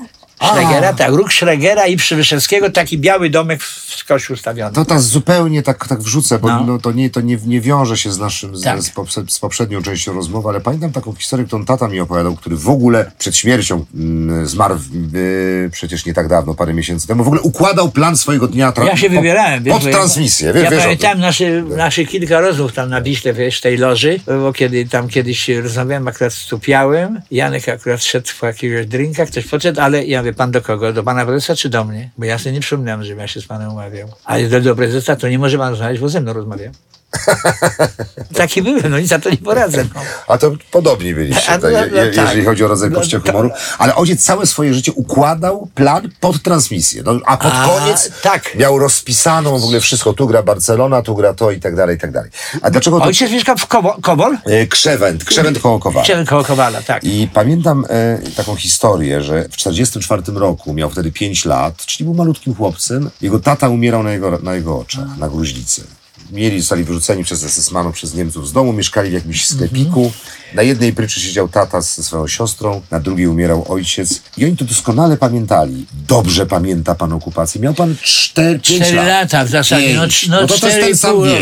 Ja pamiętam, bo wiesz, ulica Przybyszewskiego. Niemcy brali też już wtedy łapówki, ale mieli specjalne komando. Kiedy ulica Przybyszewskiego, te budynki dalej stoją te 4, o tak stoją. Tu dalej jest ulica Schregera, gdzie tu właśnie o tak skośny budynek Związku Sowieckiego tam. I oni zażądali od ludzi, moja matka już była wtedy w obozie koncentracyjnym w Ravensbrück, z łapanki wzięta. I... Nie poznał pani, jak wróciła. Nie. I pamiętam, że Niemiec mnie trzymał na rękach, może miał syna w tym wieku. Przyjechali Niemcy, kazali powywijać szyby w oknach, ten budynek jednopiętrowy, on do dzisiaj są, jednopiętrowy, i pootwierać okna, drzwi, żeby był przeciąg i zejść do piwnicy. No i teraz przyjechało komando specjalne, gdzie zarządziłeś ty, ale mogli cię rozstrzelać na miejscu Niemcy. I raz się zastanawiali, czy mają dać tu miotacze ognia, jednopiętrowy budynek. Czołgi stały na rogu Kasprowicza i Przybrzewskiego. Dzisiaj tam jest stacja metra, ale trochę wcześniej. I tak dalej, a następna jest tam, gdzie jest taki bazarek. No i w końcu doszli do wniosku, że no, szkoda miotaczy ognia na ten budynek i na ten pozostały. Dzięki temu się ostał. Tak, i on się dzięki temu ostał. Tak to wyglądało i to pamiętam jak dzisiaj. Mało tego, potem pamiętam, kiedy żołnierze polscy mieszkali, dzisiejsza AWF, wtedy jeszcze CIF, czyli Centralny Instytut Fizycznego, prowadzili konie wzdłuż Alei Zjednoczenia, skręcali w Kasprowicza. Tutaj jest to co mówiłem, to rondo Kasprowicza Przybrzewskiego, jechali dalej, bo dalej daleko była dzisiejsza Huta Warszawa, a wtedy było lotnisko wojskowe, gdzie stały bramki, równiutka trawa, lotnisko wojskowe była. Potem z tego stworzono Hutę Warszawa, między innymi z Krakowa chyba, wychowany, którym nie żyje już, przystojny mężczyzna, bardzo mądry, Stanisław Tuszewski, koszykarz. No on w zasadzie sprzeciwiał się, nie będę mówił jakiemu premierowi, bo on też nie żyje, że nie wolno takich rzeczy robić, tu nie ma wody na Śląsku, można robić hutę, ale nie w Warszawie i tak dalej, bo to jest bzdura totalna. Wykształcony człowiek był. Pracował na Wydziale Szkolenia, ale przynajmniej... Pewnie z innych powodów ta huta była budowana. No pewno tak. W każdym bądź razie lekko oni jechali i teraz zakręcałeś w prawo i był staw. W tym stawie żeśmy się kąpali, tam się parę osób utopiło. Dzisiaj nie ma grana wody, a jest piękna hala sportowa z pływaniem, z basenem. W trakcie wojny. Tak, to jest 44, 45 rok, gdzie to jest. I oni tam poili konie. I ja właśnie widziałem... A powstanie pan pamięta? Nie. To już nie. A wyzwolenie? Nie, też nie. Ten moment, nas wygnali. Nie, mnie zwygnali właśnie 17 września, tu na Bielanach, byłem na tej uroczystości, jeszcze parę osób żyjących, kiedy 17 września 1944 roku wyrzucono nas wszystkich do Pruszkowa przecież. Z Pruszkowa nawet nie wiem, czy myśmy nie wyemigrowali gdzieś w kierunku Kielc, taka wieś, Kapniaki, jak coś, bo wtedy pamiętam, że mnie ojciec znał, jak nie wiem, bo coś tam za dużo robiłem, szum w domu, chodzili ci żołnierze z bronią w tych Pniakach. Wyrzucili wszystkich. Ja pamiętam, jakby, że jechaliśmy pociągiem. Tu inni mówią, że oni musieli maszerować do tego Pruszkowa na piechotę. Może tak, może nie. Tego nie pamiętam. To tak to wyglądało. I oni nie zburzyli, nie dali tych miotaczy ognia. Pamięta pan smak ostatniego papierosa? Oj, 15 lat temu. Nie, miałem... Ale nie chodzi mi dokładnie ostatniego papierosa. Tak, wesele miałem. Ślub mojego syna. Ale wiedział pan, że to będzie ostatni papieros? Nie! I nagle mi się zrobiło słabo. Ostatnie pytanie. Już. Messi czy Cristiano Ronaldo? No więc ja nie mogę być inny, bo brałem udział, kanał sportowy zorganizował, były dwie grupy, Stanowski, Kowalczyk, ja jestem Messi, pomagam. I ja.